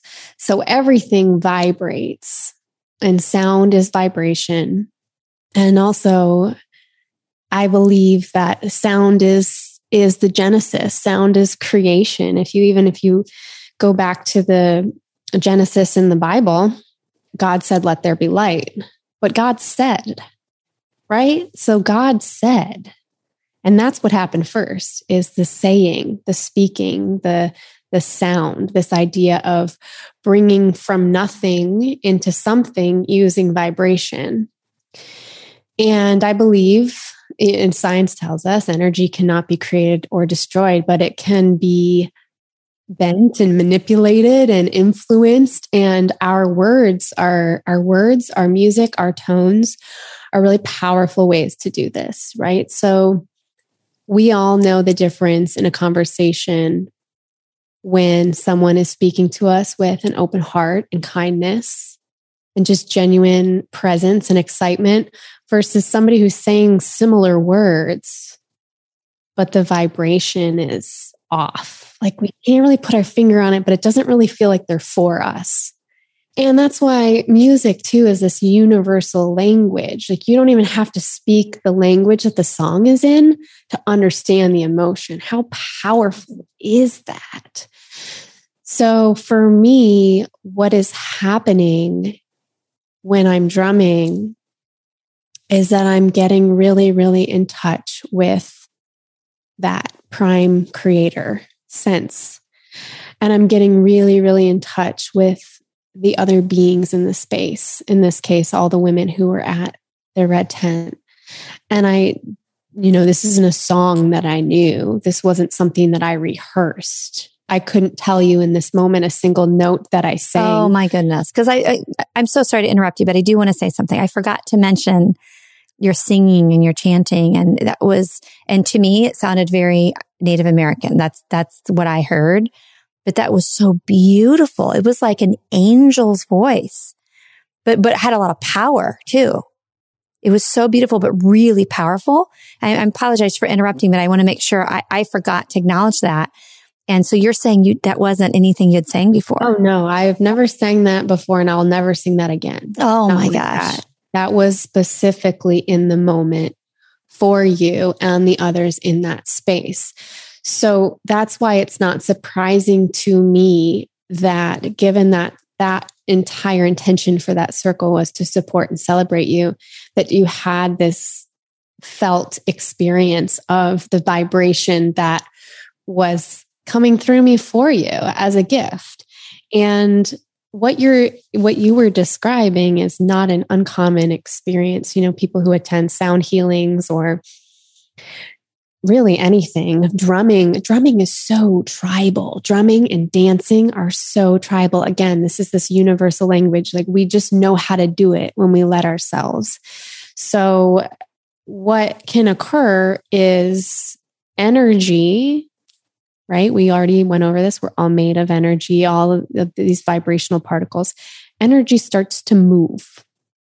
So energy starts to move when these tones are played and it's actually very rooted in science. You know, we like to think it's pretty hippy dippy when we talk about sound healing, but this is vibrational entrainment. And so it's super common for different pockets of energy to be released within the body, within the emotions. You know, you can you can listen to a song on the radio and it releases an emotion. That's sound healing. We're engaging in that every day. In fact, you're swiping on your phone on Instagram and you're listening to things consciously or not, you're entraining yourself with that sound. It's all having an effect on our bodies. It's it's all influencing us.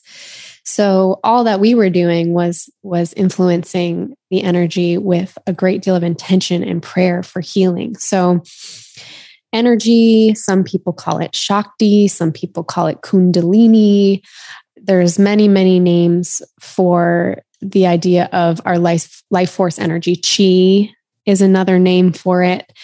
And sometimes what can happen is when we're listening to this sound the body's innate intelligence takes over and that energy starts to spiral oftentimes from our root so like the base of our spine and that we can get that sensation of a magnetism or a wrapping all the way around the spine. That's why you'll see people sometimes in deep samadhi states or in deep meditative states doing that same swirling. It's like a, a pendulating around.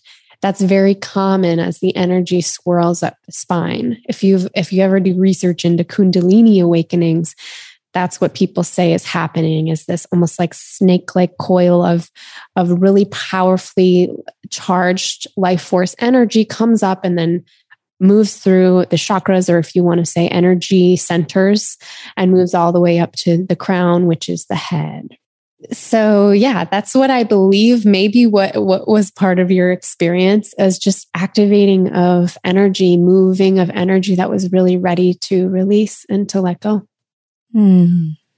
I just wanted to add if, if we think think about your first sound is in the womb. It's a maternal heartbeat. It's the blood flow of the mother. These are our first sounds. These are our rhythm.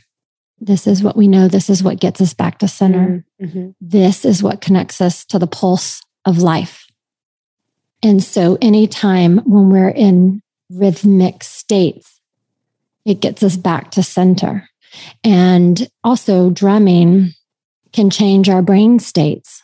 Yes. So it, it adds stillness to the conscious mind, which opens space for the unconscious. So it gets us from that beta brain state into an alpha brain state, which is why some people have visions and memories surface.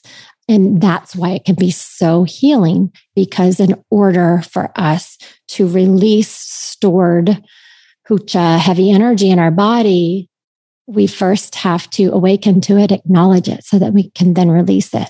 And so drumming is a way to surface these unconscious emotions in the body. It's very meditative. You know, it'd be like a similar to meditative state breath work. It mm-hmm. has a similar surfacing that you experience during your breath work sessions. But if you think about drumming, it really connects us to the vibrational frequency of the earth like everything is that rhythm and it brings us home to ourselves that yes that's how it felt yeah you just hit it right there that is how it felt and it felt i almost don't even want to say it because i don't think i'm going to be able to say like you just said i feel like i need a poem it felt like it was like a home that i cannot describe to anyone else no one is meant to understand it but me and god like it was so beyond anything I'd ever felt before. Beautiful. Beautiful. You know, some traditions too will drum to go into trance state. And like Peyton was talking about, that's where they connect to these higher visions. That drum is the heartbeat, like Peyton was saying, the first sound, dun dun dun dun, and the vibration of the brainstem. And again, all of this is rooted in science. You can look up how music is healing my father just had a stroke and he's doing a lot of healing with music right? And the the the playing of the drum and the vibration of the brain stem and and the coherence and creating those neural pathways and strengthening music has this beautiful ability to connect all these different parts of our brain. That's why you hear about playing classical music too for the babies when they're in the womb all of this. And and some traditions they'll actually solve conflict by drumming and having the two opposing tribes or opposing individuals dance. No speaking, just intuitively expressing your energy in connection with the sound of the drum. And whole entire conflicts will be resolved simply from allowing the expression of the energy because we can dance with anger or passion or rage and it's a safe it's a safe way or joy or ecstasy right? It's a safe way to express this energy that needs a place to go. And in doing that we are saying to ourselves i accept this part of myself I accept that I have anger over this. This is human. This is real. This is not outside of me. This belongs to my experience. And when I do that, Jill, I come home to myself. What do you think about this? I know we need to wrap up soon, but I, I want to make sure I say this because it just came to me and I feel like it's significant. I don't think it's a coincidence, but I want to make sure I'm not like, I want to make sure I'm not like judging it and saying, let me just say it because it would be okay if no one in the tent could sing, you know, like in tune or on key. That would be okay. But I have to say, I think there's something significant about the fact that seven out of the 10 women had like angelic voices. Like, have you ever gathered with some girlfriends and seven out of 10 of you, Peyton didn't sing, so it could be eight. It's not me. I think there's something to that. Like, I mean, like beautiful voices. Caroline didn't sing, but she's a professional singer. Caroline is interesting because she's the one who's a professional singer and she did not sing a note. But just the spontaneous singing, is that because they've connected with that? Is that because they've opened themselves up to that? Or do you think it's a gift that only certain people have? We're in agreement. No. Okay. I I did not sing when I was younger. I mean, I sang, but never, ever, Jill, would I have sang in front of people like that. This is something new for me in the last three years, and particularly after some plant medicine ceremonies with ayahuasca that I had down in the jungle, music and sound have, have really opened up and become an interest. I didn't really care about music before. I couldn't even, I didn't even have my own like musical interests. I just kind of listened to what my parents listened to. And then all of a sudden, I started to just get really excited about sound. I learned about sound's healing properties. I read some books on sound healing. I did some training with sound healing. And as it is with any hobby, you know, you just kind of have this little tickling inside, like a whisper that's like, go down this route. And I was insatiable learning about it. And then through the validation of experiences like yours, I thought, I, I, I, think we're really on to something here. And it's so true what you're pointing out. And I feel like I meet so many people in our community who are either already deeply interested in sound or blossoming into sound or learning to liberate their own voice. And I think that there's some really deep ephemeral connection here to our expression and our willingness and our, our loving of ourselves enough to say, my voice matters, even mm-hmm. if it's not the most beautiful. You know, I was not there to perform, I was not there to have people watch me play the drum. I don't even need to say that. I think that it was felt. Yeah. And that's why I wanted to be careful. When I said I don't want to judge this, that's what I was trying to say that I didn't know how to say. I didn't want to make it about voices totally. sounding good, but it was undeniable that there weren't people just being willing to sing. They were beautiful voices. And I just, also interesting. Yeah, we need all the voices. Yeah. We need we need everybody's voice to come together. That's what we need. So I don't know. When you're singing your own song, it sounds beautiful. You know, we're putting the judgments, and so many people are afraid to use their voice and afraid to sing because they may not sound like what they're judging, maybe they, that they hear on the radio, or but but that doesn't matter. You know, it's a form of expression. Mm-hmm. And that's why it sounds so beautiful because it was free. You know, she was connected to something deep inside her that she wanted to share with you. And that's beautiful. There's someone in, do you all know Monique Benabou? Do either of you know her? I, I would recommend finding her. I feel like you would both just adore her. She, wonderful. So she's a singer and she's a sound healer and she's, so uh, someone gifted a sound healing, a coach I had before with her. And as soon as I experienced it, but also when I just saw those bowls, I'm like, I'm supposed to do that. I'm supposed to have those. I'm supposed to do that. I don't know when it's going to, oh, right there. There's one right there. And I keep saying this, but I'm going to say it again. I just made a connection. My very first, I've been chasing, no offense to spirituality, right? It doesn't need to be chased, but I was chasing spirituality my whole life. Like I was going to church. I was going to Baptist church. I was going to Catholic church. I was going to the Lutheran church. I'm like, can someone take me to church, please? I was always getting in a car with another family going to church never went with my, my family, never went to church. And I was always chasing spirituality. And I've been on this really deep spiritual journey in the last seven, eight years, something like that. I just realized when I mentioned the bowls, this is another goosebump on goosebump moment that my first, like I would say spiritual awakening experience, which I've never called it that before, was when I went to a business retreat in Canada and I was asked to speak and everything was always very buttoned up. It was like health and wellness, fruits and vegetables, you know. And I went and um, these two young women in Canada, in Alberta, Canada, one was still nursing a baby, invited me through the company to speak for them. Oh boy. I got there and they, one came to my hotel room and said, this is a gift for you. And it was angel cards. I was like, ah, evil. I threw across the room. I was like, they're tarot cards. I'm not doing that. Right. And so then she said, Hey, before we begin our day on Saturday, I mean, I know how this is dialed in. I know what you do in the morning, do at lunch, then I'm speaking. I'm going to be great. This is awesome. Well, then they said, well, so we're going to begin with sound healing and yoga. And I was like, at a business event? Okay, whatever. I'll go along with it.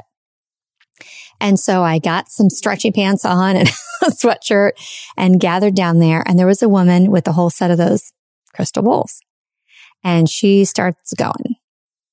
And I'm at this point, like, I'm here for it, whatever it is. I'm, I, and I was kind of, I'm kind of laughing at myself. I sound super judgy. I'm actually not, but I was just afraid, afraid. Well, we're all judgy, but you know, so I was open to it, but afraid. And in my whole life, I'm like, I don't want to open myself to anything bad. I'm always afraid I'm talking to the wrong thing. I mean, this is a whole story I've had my whole life. And so I had an experience with those crystal bowls where my eyes were closed. I don't even remember what we were doing. And I felt like one of my eyes opened. One eye was open, but my eyes were closed. And on the wall, I saw this eye. I just saw this eye and I just got this feeling in my body. And I was like, that was really cool. And that was it. And then I decided to look at the cards they gave me and they were angel cards and I've been using them ever since. I use them almost every day. And that was a very long story related to you talking about the crystal bowls and sound because I told you I felt drawn to them and the sound healing. And I realized that wasn't my first experience. That's not true. It was like eight years ago when I felt drawn to them. Well, and think about it. If you put water in a singing bowl, if you have one at home, put water in it and start singing the bowl and watching the vibration of the water. Our body is predominantly water. So, what's a singing bowl? So, a it's bowl, a crystal, crystal bowl. bowl or a Tibetan bowl. Okay. Add water and start letting it vibrate and watch the water.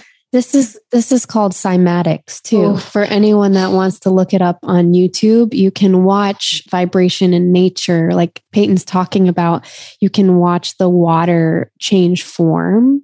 And you want your mind blow, watch sand. Sand, cymatics. they put they they'll put it over so you have like a speaker, then they'll put a layer of plexiglass over the speaker and then they'll pour sand on it. And then they start playing different music or tones.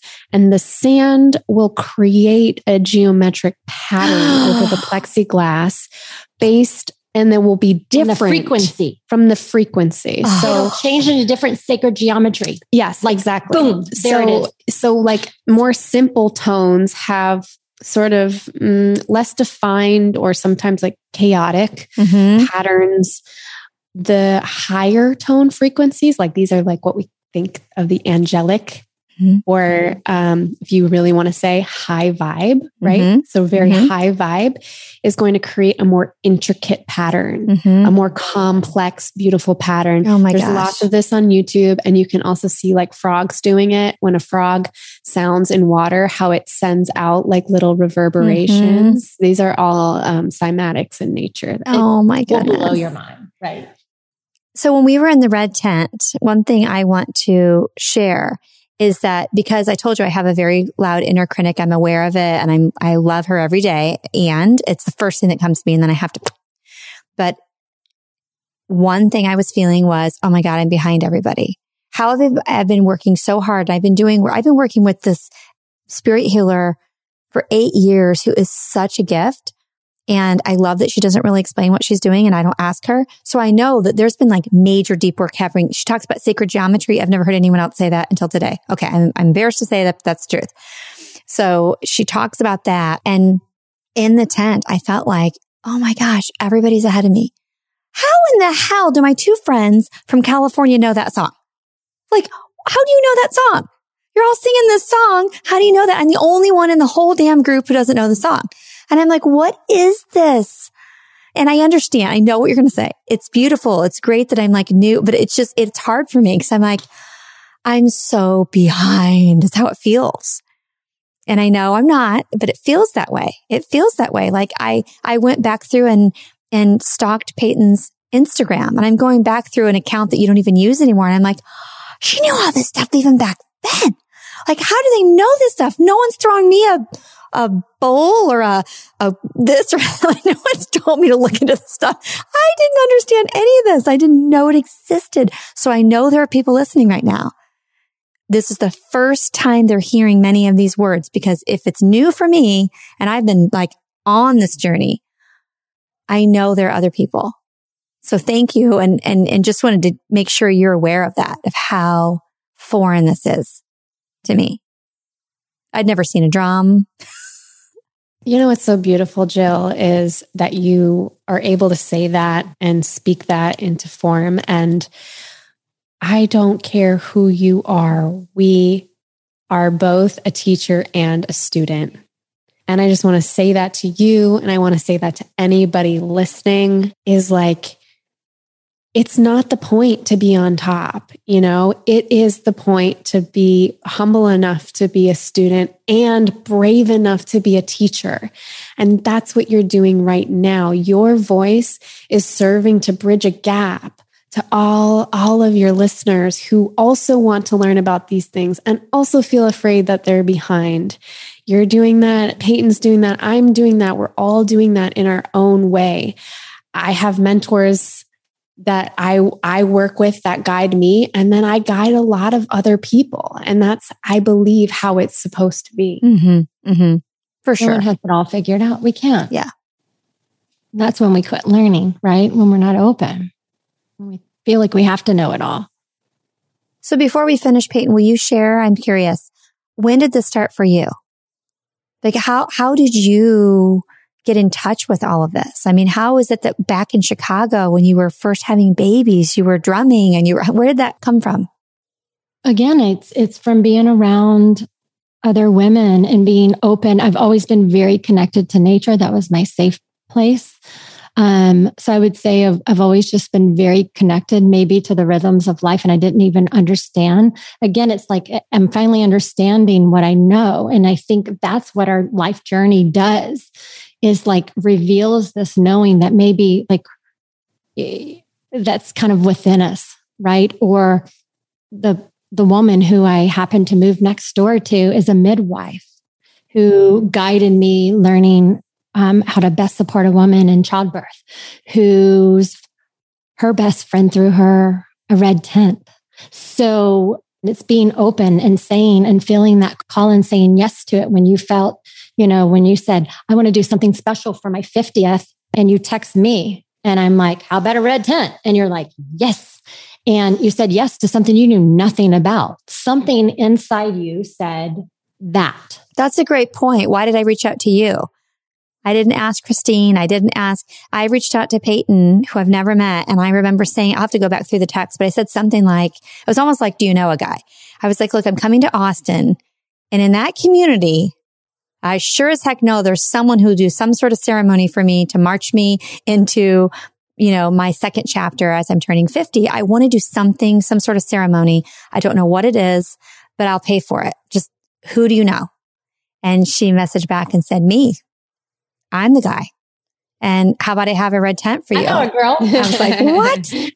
but all the people that you were drawn to include, you know, it's, um, and I always say it's, it's the right people at the right time for the right reasons. Mm-hmm. And so I never worry about who's going to show, who's not going to show. I just know that it's, it's going to be the, the appropriate and most beneficial collection of energies there. Mm-hmm. Always. And my two friends that came from California, again, one I say friends, one I had never met in person, but Ellie I've known since she was like 17 or 18. And they flew in just for this. But then they said, while we're there, we're really inspired that you're doing like a podcast tour. How do you do that? And so we talked about that. And they're like, well, maybe we'll interview some people while we're there and make it like a business trip. Sounds great. Well, we have a couple of friends that are already in Austin. Maybe we'll go ahead and see them too. So they turned it into this experience, right? Then they meet Peyton and they you you and they we have a podcast together. It was awesome. it was amazing. They talked for like four hours, and they just messaged me last yesterday and said thank you again. Like it was so important that we met her and that we were in that tet red tent. We were supposed to be there for so many reasons, and yeah, it was so beautiful to see how all of that pulled together. You know, Adrian randomly asked her to be on my podcast, knew nothing about her and just said, Hey, do you want to come to this thing I'm having in a couple of weeks? And she was so supposed to be there, right? She shared something she needed to share and wanted to share. And then anyway, it was so beautiful. I, I just thank you to both of you for that experience. I, I can't even say thank you because it just does not even come close to what I want to say. You're not asking for this, but my, if I could pay you back, which I know you don't want me to, but if I could, it's to pay it forward. You know what I mean? Like I'm doing this for other people. I cannot wait to do this. I'm certain I'm going to do it. And I can't wait for it then to spin off and other women do the same. You know, all of you listening, don't be afraid. It doesn't have to be exactly as we described. And you can message me and, or, or, eh, you know, I'm sure the ladies would be okay with you messaging them and asking maybe for some advice. And please start following them and go into to my highlights. I, you know, I don't have a big Instagram following. I've never tried to, and I'm okay with it. In my highlights, though, I have pictures from the red tent, and you can you can look at the pictures and get some inspiration. But also, I would invite you. And what do you two ladies say? I would say if you're feeling called to go to one or have one, you're supposed to. And and just start all you have to do is invite people over. And I do have a write out that I can share with you about how to create a centerpiece or an altar, what to bring in or set an intention, how to have a flow of a ceremony, what even is a ceremony. And um, I have it all written down and would love to share because ultimately I would love for women to feel what you felt mm-hmm. in this mm-hmm. experience. Mm-hmm. Yeah. So I keep saying as we close, but I do want to share one more thing. So we talked about the mirror experience. So the first was the drumming and the second was the mirror experience. So you asked the women to say, I hope you see what I see. And they shared how they see me in the world. Like, what do they see in me? Who am I to them? And I shared already that that was the moment I chose to really receive this. And it was something I recommend every woman do, even if you never have a red tent, gather with a few girlfriends and do this. Like, I don't want you to leave this earth not having that experience saying, I hope you see what I see. And I want you to say to them what you really see. And I want them to say to you what they really see. Because these are the things that we say about people at their funeral. We don't say it to them when they're alive. Yeah.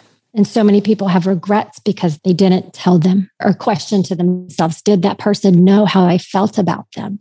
So why not taking the opportunity to open your voice and and share with someone what you appreciate about them what you see in them and having the receiver to receive these words and see that reflection in themselves.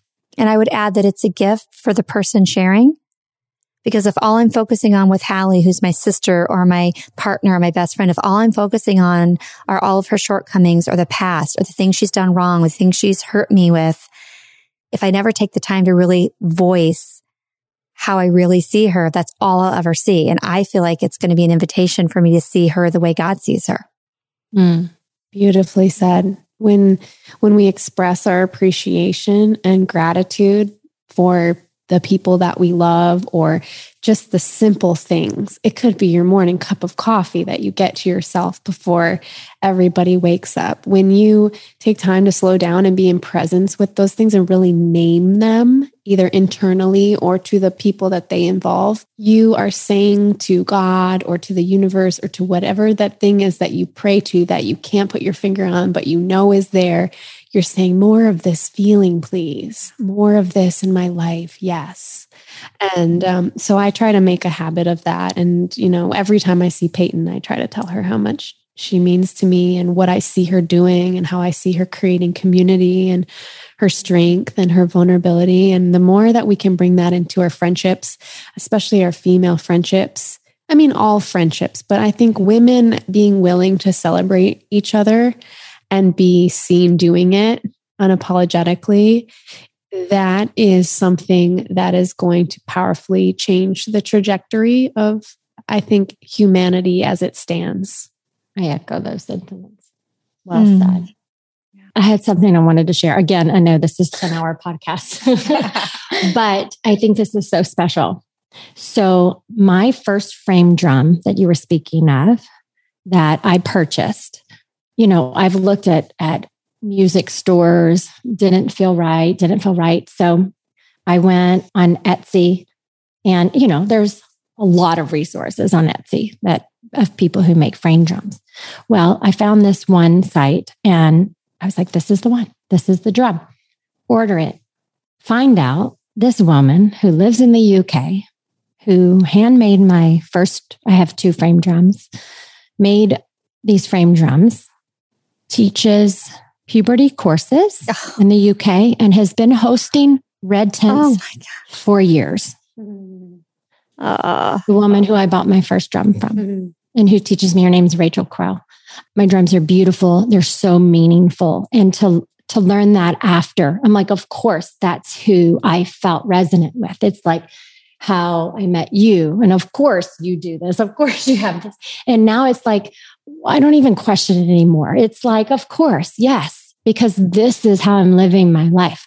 I want to draw these things in. This is important. And now my eyes are open and I'm just seeing how the universe is working with me at all times because my eyes are open, my heart is open. And I'm just so grateful to receive all these beautiful relationships in my life. That reminded me when we were sitting in that circle and I had to make a real decision to receive, as I said. And one thing I did was as each woman was sharing and I, even as we, people were singing, I just, I kept hearing there's a piece of you in every one of them. Like you're looking at them with such admiration, but you brought them in because there's, they're here to teach you and love you, but there's also a slice of you that you see in each of them that maybe you ha- haven't recognized yet. And I'm saying to everyone listening, you know, when you're looking at other women and you admire them, or you maybe feel like you're behind, or there's some competition, or, or you, there's something that doesn't feel like truth, you know, just remember that those women, whether it's a large community or your next door neighbor or your sister, you know, when you look at her, you're also seeing yourself. We hear all the time, oh, everyone's a mirror, but we, many times it's used as a negative thing, you know, like you see all your shit. If you're irritated by somebody, look at yourself, which I say that all the time. But also the opposite is true. Absolutely. When you see the beauty in someone, remember that that's already in you. That's why you can see it. And I also was thinking of as I was looking at all of you, like also like, I don't have to. It's okay if I'm not, but I actually get to become more like each one of those people. Like, oh, I wonder what it is about Adrian that I'm supposed to learn. If you notice, I didn't talk much at all until you asked me to, which is very unusual. But when I'm a group, I like to sit back and observe. And I, anyway, I just thought of that. And I, I feel like that would be something that the women listening could really think about when they're looking at the women in their lives.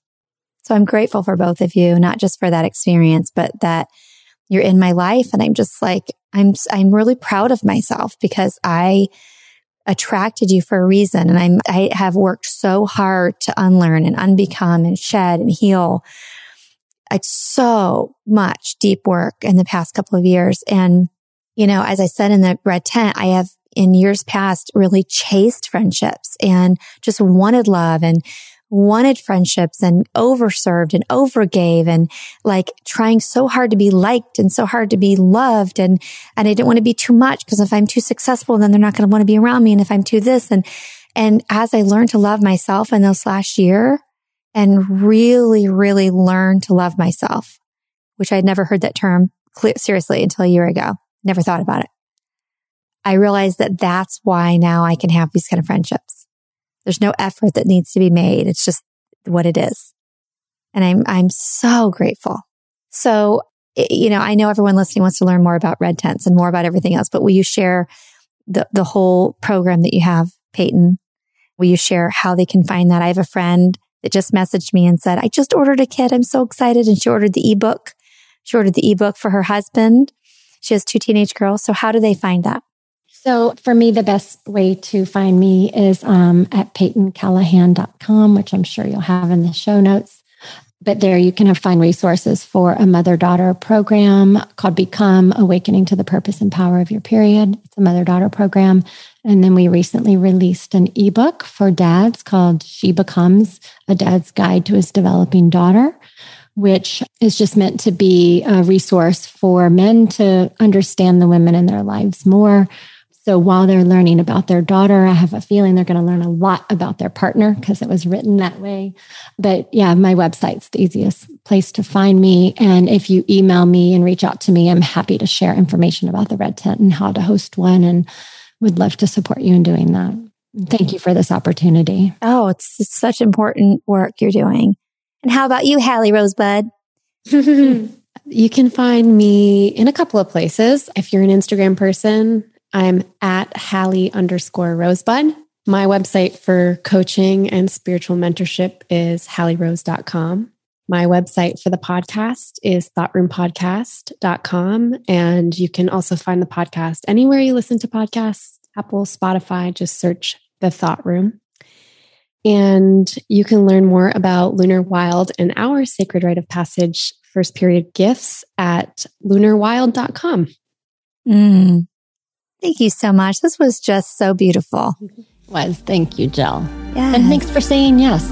Throw a red tent. I'm there. Thank you.